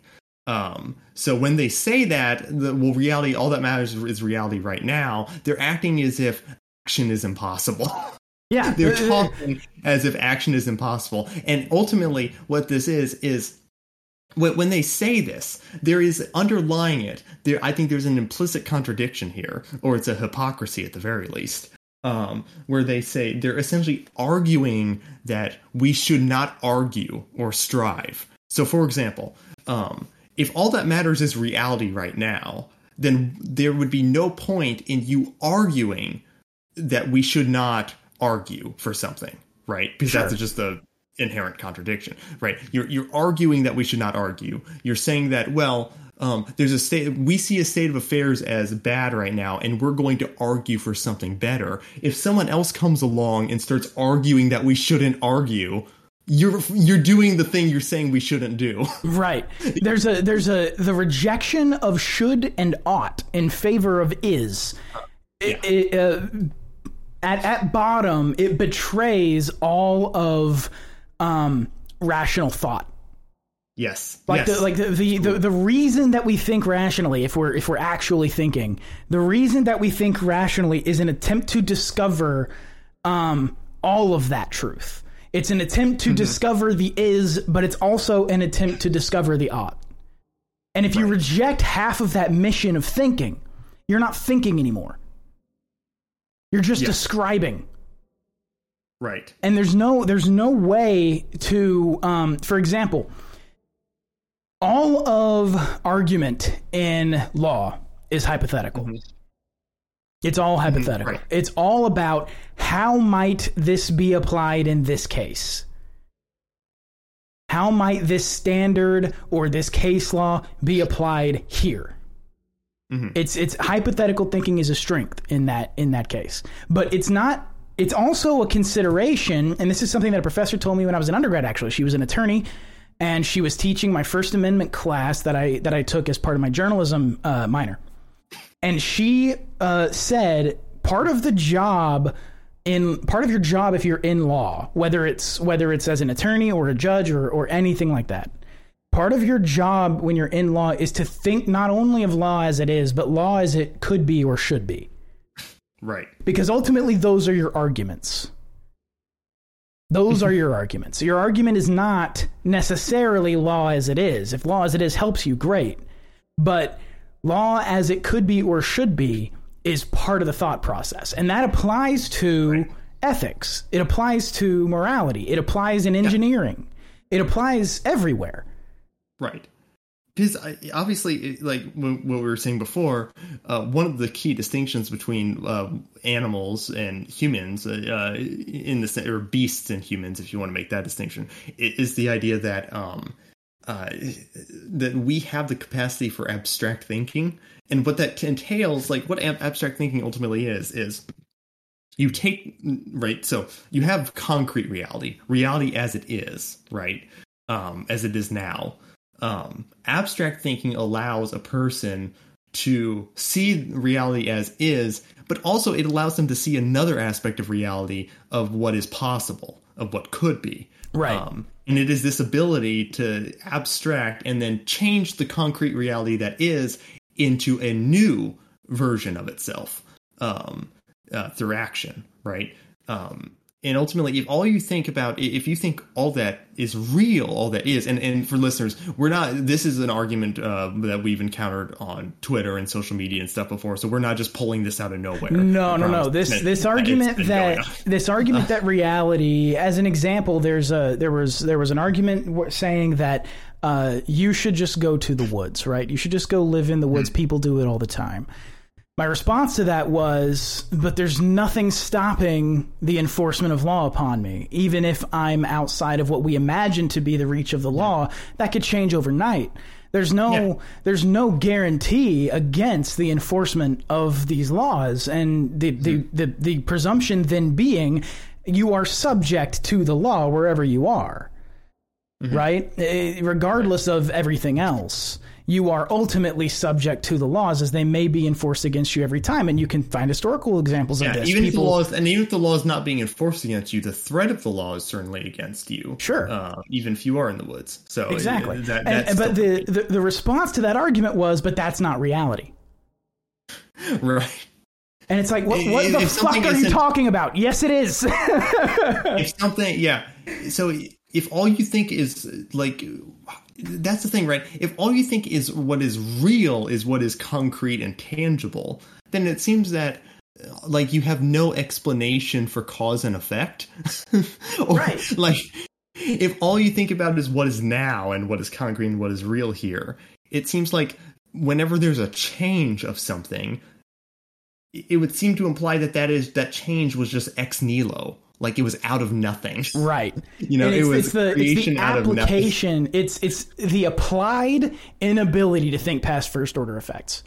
It's it's it's the inability to think past first order effects applied to a philosophy. It's I- I it's that- ridiculous. Yeah, and, but I also I also think that um one of the uh, so like in that in that line of thought uh if that's truly if that was just truly what you believed and I don't know if these people actually believe it or like fully truly believe it but at least what they're saying lends to what uh, this conclusion which is if we followed that this uh, logical train of thought to its logical conclusion then potentiality would not be something that is necessary does not necessarily exist right? Because you could say that something is if we you could say that potentiality is not real in a physical sense right? It, that we can't hold it or grasp it. Um, it's not actual yet of course. But that potentiality nevertheless exists and has to exist in order for action to exist. Because if nothing was possible then no action could ever be taken.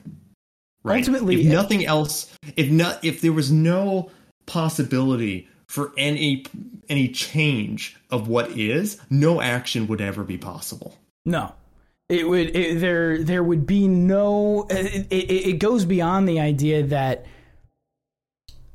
there there's a difference between the ability to act on the universe and the ability to act on your world, right? right And this is a this is a distinction that I think is is important.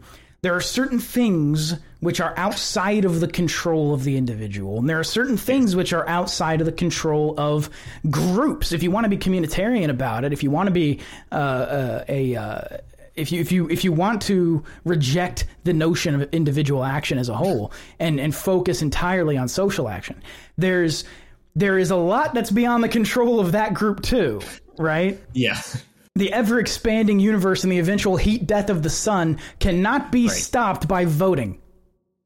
this is also a very uh, kantian point as well going like circling back to kant for a second because kant's whole thing as as i said before kant was like you don't really have control like total control of the situation you're in. You may enter into situations but the situation itself is still beyond you.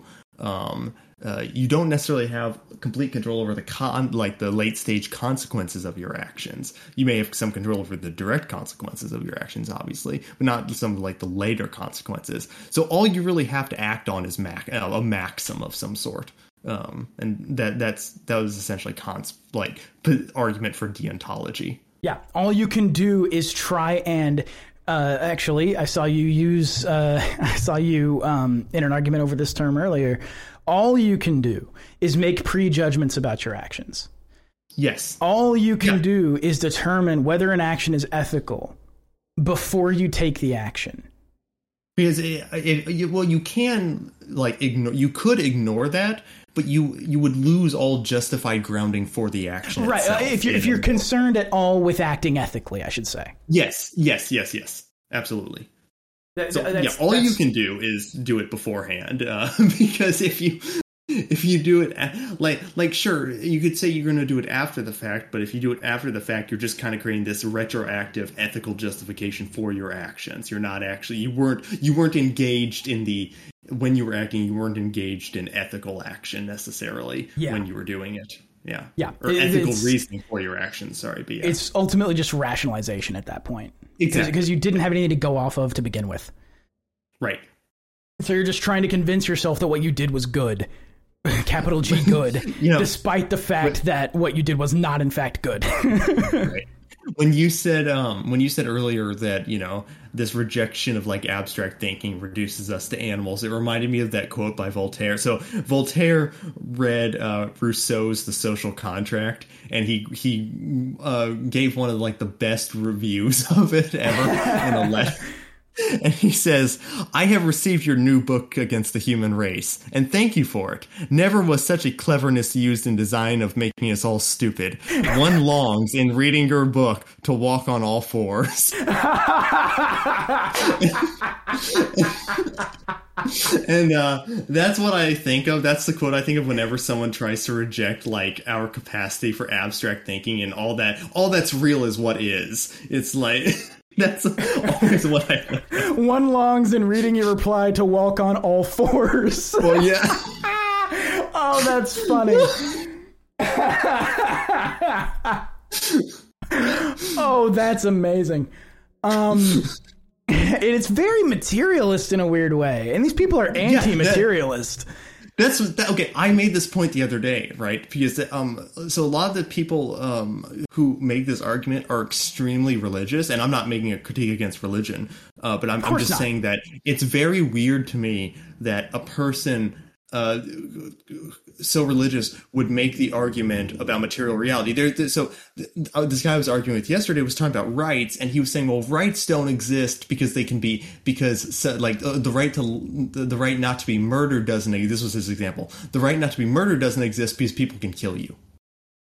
Like, um, I mean, no, no. no, the right is not the same thing as the enforcement of it itself. The right must precede the enforcement, but you can't enforce something that doesn't exist. If you believe a right does not exist, you you can enforce something, but you can't say you're enforcing a right which you claim doesn't exist. That Right. doesn't make any sense logically. It- It's, I, I, there was a guy who was arguing with me the other day under And this was an of, uh, extremely religious person, right? And I, I told him this is like the cringe atheist argument that God could not exist because of physics or something like that. It's Right. stupid. It, it, it just it's it's a stupid critique because it ignores what the other person is actually arguing. Yeah. It does not address it at all. Well, there was a guy I was arguing with the other day who who had said something, like, and I I, I don't like. I want to be very clear. I don't. I think what's valuable about this kind of thing is not the fucking Twitter argument itself. It's the view into the logic people are using in their lives. So, Yes. like that's that's what's valuable about this kind of thing. Yeah. Um, and so it, it's it's on its face, it is retarded Twitter arguments, right? But Right. but the the implications are what's important. The fact that people are thinking in these ways is what you discover when you engage in this kind of thing. So one of the one of the guys that I was talking to was saying that that that rights do not exist, that duties exist, and there's no such thing as a Oh right, but there God. is a duty. And I'm sitting Dude, here thinking, bro, You cannot have one without the other. And they're You- the same like, thing. Logically. they are. It's like heads don't exist, but tails exist. You know, on a coin. Exactly. like, dude, dude, you, you the duty the du- whether you believe that duty precedes rights or rights precede duty is a non-issue you they both exist you can't have one without the other Right. And if, so- if someone, if you have a duty to X, you can rephrase it logically, that statement as X has a right to the performance of this duty, exactly of this act. that's exactly right yeah.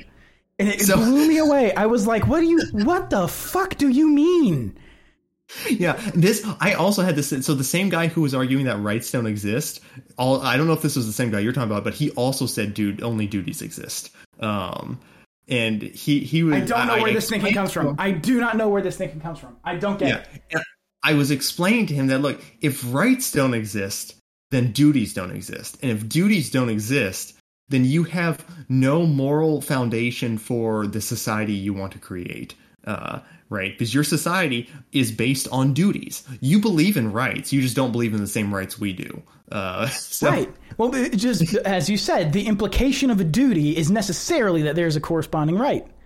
Yes. You have a you have a if I have to say that others have a, a duty right in like uh like uh, in like a, a, strict sense not in the sense of like someone can say well i have a duty to myself right there's certain senses which you could say well that's just like sort of like a metaphorical uh, duty Right, but right. We're, we're talking about like actual like ontological like moral realist duties uh, Right. that people have if if I have if, I I other people have the right not to be murdered by me, which means I have the corresponding duty, Duty to not to murder. murder. Yes, I- I- this is that, it's a so this is a tautology because it's this it's saying the same thing. It's just using different language to describe. This it. is when you're dealing That's with all it is. moral actors. For example, like there was a because uh, Bennett made a good point. He said, "Well, you do have the right to kill a bear that's attacking you, but the bear has no corresponding duty not to attack." And that's true. But the bear's not a moral actor. So I was I Right. was being unclear in that I didn't specify that I was talking about moral actors, but Yes, I, I am yes. here now. So Right, when we talk about rights, so often when we talk about rights between people, we're talking about things that are interpersonal, right? Um, he also, oh yeah, so this dude also was talking about like how, well, you obviously don't have a right to life because nature kills you eventually. It's like, uh, the right's not to life. As Oh, yeah, the, the right not- is not yeah, to right, life qua right, life. exactly, exactly. rights right are an to- interpersonal uh, thing between social animals, and by social animals I mean moral actors.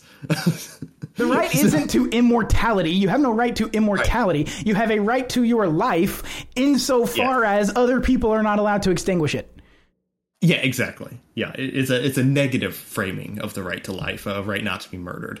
Uh, my right to my property is not to say that the wind blowing away my uh, trellis or something is he my the wind has stolen my property. No, it's to say other people cannot other people uh, other people cannot uh, uh, deprive me of my justly acquired resources. But it's such an interesting thing because it's such it's such a materialist way of thinking, and and you're right. You, you do see this And a lot with religious people.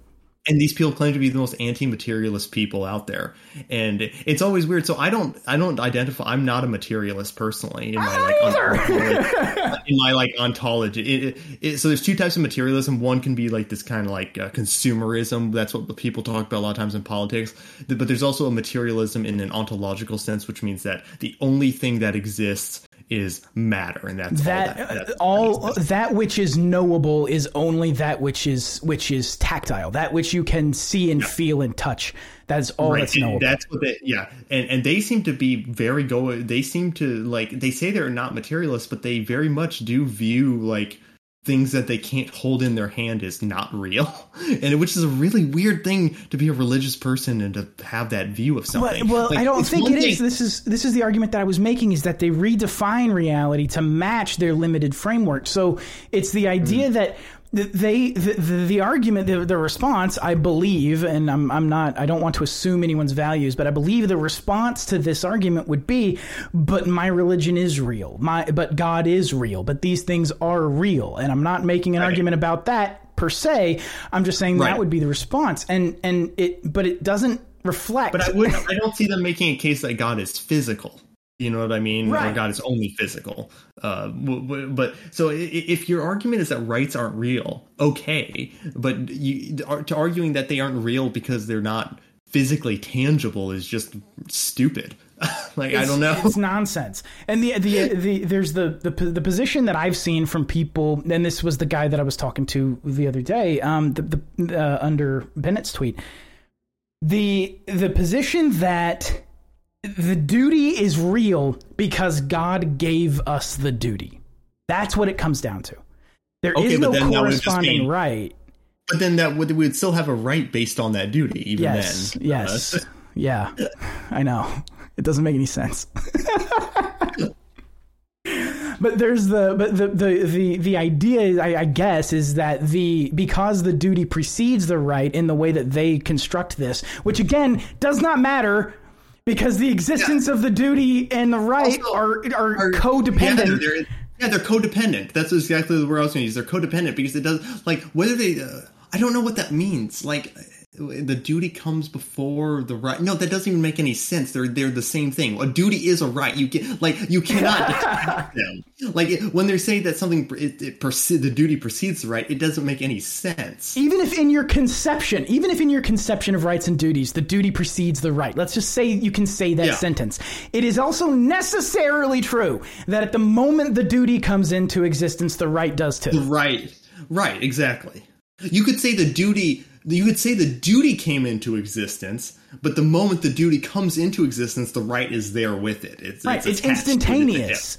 Yes. It's instantaneous. But they, they they use this then to apply the idea that rights aren't real. And it's like, but but what you're saying is duties aren't real. Yeah, exactly. That's what You you're saying. I, I don't, I don't, I don't get how people fail to put this together. Again, it doesn't matter if you have a duty to not kill because of a corresponding right, or if you have a right not to be killed because of a corresponding duty to omit the action of if- killing. and even if you think the reason you're not supposed to do that is because God told you so, that's completely irrelevant to the argument. Like I don't care. Right. Like it doesn't matter in, in qua the argument where the duty or right comes from.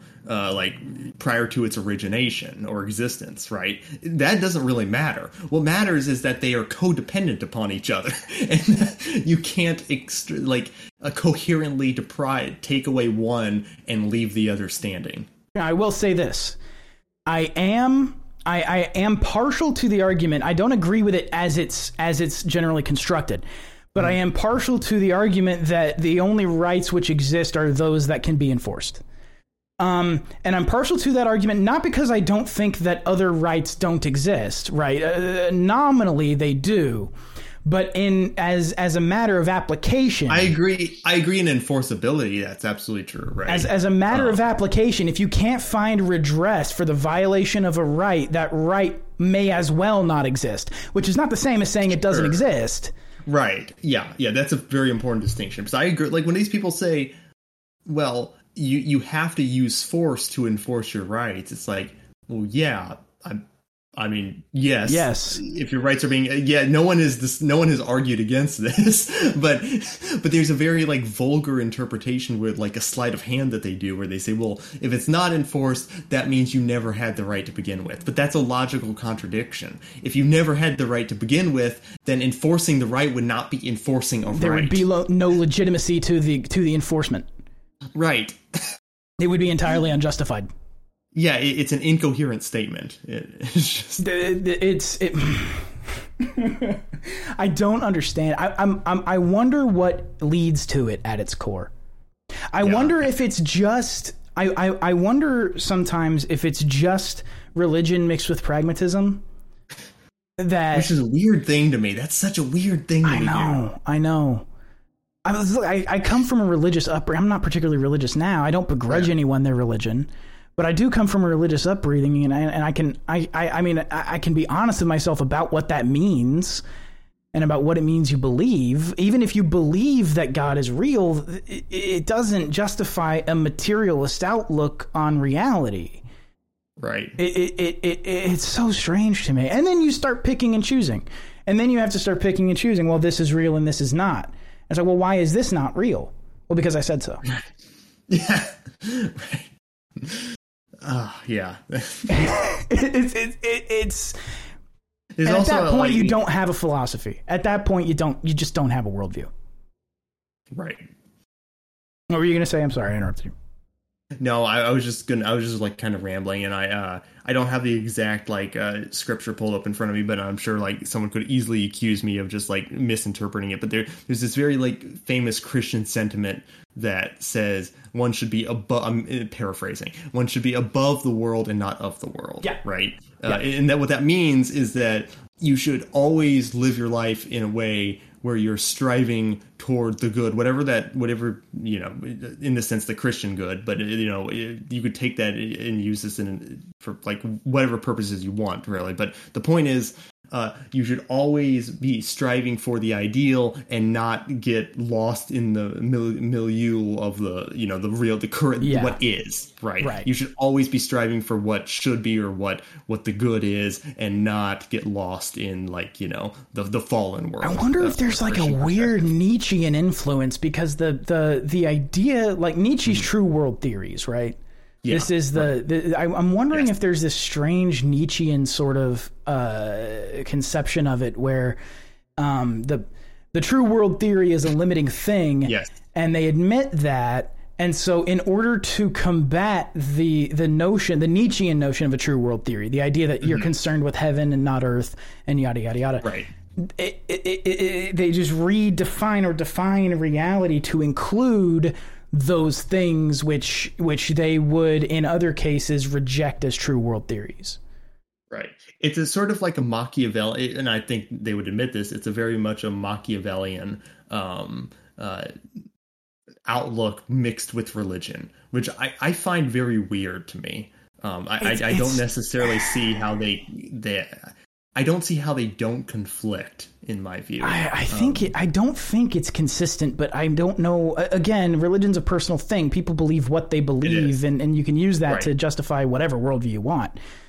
Sure. But I don't, I, I, I can't, for the life of me, I don't see how it doesn't conflict. I, I, I, I don't see, um, I just don't see it.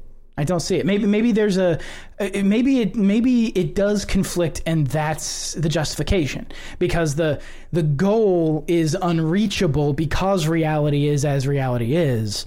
Thus, Right. Well, I mean, that's and that's a, that's a very sure, and I think that like that's a very like obviously you know uh, Christian view of things too, right? This is the fallen world, and we cannot reach the true good without without Christ, right? That Right. that's a very and I I, I think I've I'm giving a very fair representation of that view. I don't I don't think I'm straw manning in any no, no, no. any That seems accurate. that's that's accurate to what Um, I was taught growing up. And so I can understand that, but my the the weird part to me where I like turn my head and don't understand it is uh, the idea that well because we can't get to you know uh, the the true good without Christ that somehow justifies us doing bad things here on earth uh, just because we can't reach the pinnacle. Yeah, you know that's what I the mean. weird that leap. part is the one that like makes me turn my head and just like, huh. That's the weird leap. Is is that it It's is like that. That's what I hear when I hear like pragmatic, like you know, pragmatism mixed with like uh, religion, which is uh, sort of a form of idealism. Uh, you know, you know, and I'm not saying that in a disparaging way. I'm just saying like a philosophical. Oh, sure. Yeah, I I mean, it, it, must be. That's the that's the whole point yeah. of it.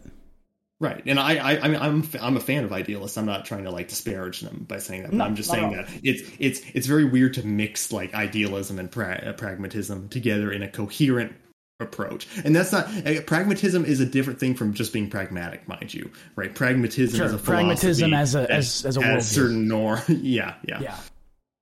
I was thinking about this the other day, and I was thinking about because I've been challenged so much by some of these people, and it's I appreciate it, I really do, because they, do make me think.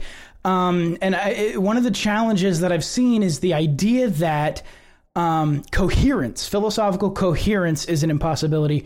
Therefore, you must simply accept an incoherent philosophy.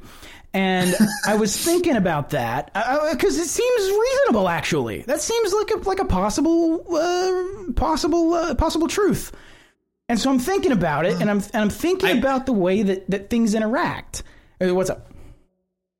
I was just gonna say, sorry, I I didn't mean to interrupt. I, I was just gonna say that uh, I, I think it's one thing to say that a philosophy can't um, can't explain everything that we were looking to try to explain with it. But I think that it's it's very weird to say that philosophy there's no coherent philosophy. You I, know I mean, Uh, by that I mean internal consistency. Like, no, I get that. Yeah, so, so it's one of those. I was thinking about it though, and I'm thinking about the idea of thinking, the idea of the search for truth, and in consideration. And I was, and I, I was, I was considering the way that a worldview works. My conception of of reality is that mm-hmm. reality exists. There is an external reality to us Yes. that is concrete and objective yes, the, where we come into into problems is that we all approach that reality in a slightly different way, and it skews the way that we see it. The the, and, and you have to and you you have to create like boundaries to your perception um, whether they be literal or uh, just like uh, philosophical boundaries right? Because like it, it- just in taking all information of reality is not going to get you anywhere. So people are like directed right? We're, we're directed agents. We're we're we're goal oriented in some case uh, um, to like construct reality. Because like right the ability to abstract is the ability to imagine how how reality is and how it could be so we Right. always we're always like living in two worlds in some sense we're living in the concrete reality but we're also living in the abstract reality that tells us how I should behave or how Right. and and I don't mean I, and interact in the I don't mean to make a relativist argument, and I'm not. I'm saying there is Yeah, an objective, I- concrete reality. The Yes. struggle is the in subject also exists Right, exactly. The struggle is in discovering it, right? The the struggle Right. is in trying to find it. That's that's that's that, that is at bottom the search for truth is is finding that objective reality beyond our perception. And the, the the I was thinking about the way that worldviews operate and personal philosophies, the way that you think This is, we could also go to uh, uh, circle back to Kant here with Yeah, his transcendental idealism. yes, exactly. But the the the idea that the idea that you can accept, I, I think of ideas, ideas that you personally hold as true. Ideas form a it's it's it's uh, to use an analogy, it's a distributed network of effects and communication. So your your your your personal philosophy, your worldview is made up of interconnected, interlinking, uh, uh, an interconnected, interlinking network of ideas, which forms the lens through which you see the world. And Yes. if if you have no care for coherence in that network, if one part of that network disagrees with another and you do not collapse that into something functional, either by uh, maybe you interrogate both and find that the actual truth is is between them, or something else that was affecting both and you didn't realize it, or whatever.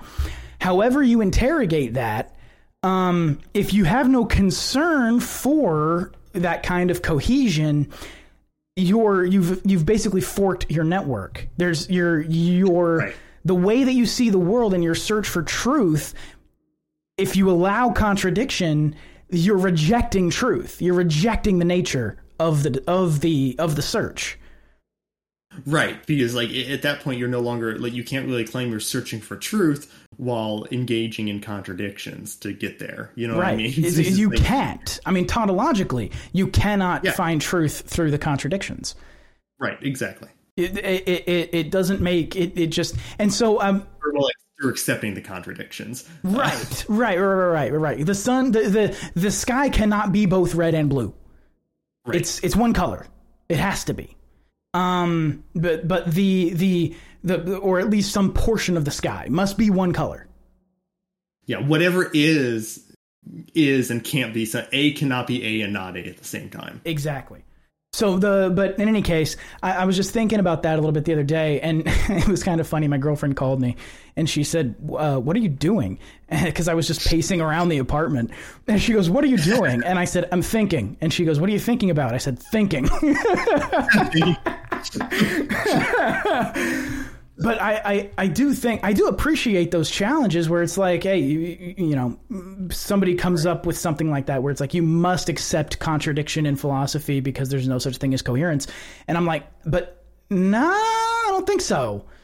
Yeah, yeah. There's so it's one thing to say that you you philosophy cannot answer all the questions of reality. Of course it Um, can. That I right. So it's one thing to say that. It's another to say that there is no coherent philosophy, um, like internally coherent. I think that's just weird. Or that coherence is not important. Oh yeah, right. Uh, you know, I don't know uh, how much you've read of uh, Wittgenstein, Ludwig uh, Wittgenstein, uh, but he was a, a, a philosopher of language and he was a, a linguist. Um, and, and he has this like I'm paraphrasing here, but he has this great quote: "That which is incomprehensible is unspeakable." Um, and he's basically saying that like uh, the duty of anyone arguing for incoherence is to shut up. Yeah. it's like Yeah. yes, yeah, it certainly Uh, seems yeah. that way. Because again, I'm thinking about this idea of truth and the search for truth, and it's like, ah, you can't do that if if the lens that you're looking at reality through is incoherent. And and and ultimately, if you're trying to build philosophy, you're you're trying to discover those truths. And Mm-hmm. if you do not care for the coherence of that philosophy, it, it, you're not finding truth. You're just. The people who don't care about co- consistency or coherency are, are searching for power, not truth. Yeah, and and it's and it's, all you're doing is reaffirming your priors. That's all you're doing. Right. You're you're not you're, you're not actually interrogating any of your ideas. You're just reaffirming your priors, and whatever reaffirms those priors is acceptable in his reality, and whatever does not is not. Mhm. And it's a it's it's not a way to build a philosophy. It's not a way to build ideas. Mhm. I just don't I just don't buy it. oh goodness, we've been going for a while. Yeah. I didn't. I didn't expect that conversation. Um. uh. So. Uh. Are, you want to get out of here? sure. Yeah. All right. Uh. Let's go ahead and you have plugs. Yeah, uh, so I uh, you can follow me on Twitter at ace underscore archist, and you can follow me on Substack at, uh, Substack at acearchist.substack.com.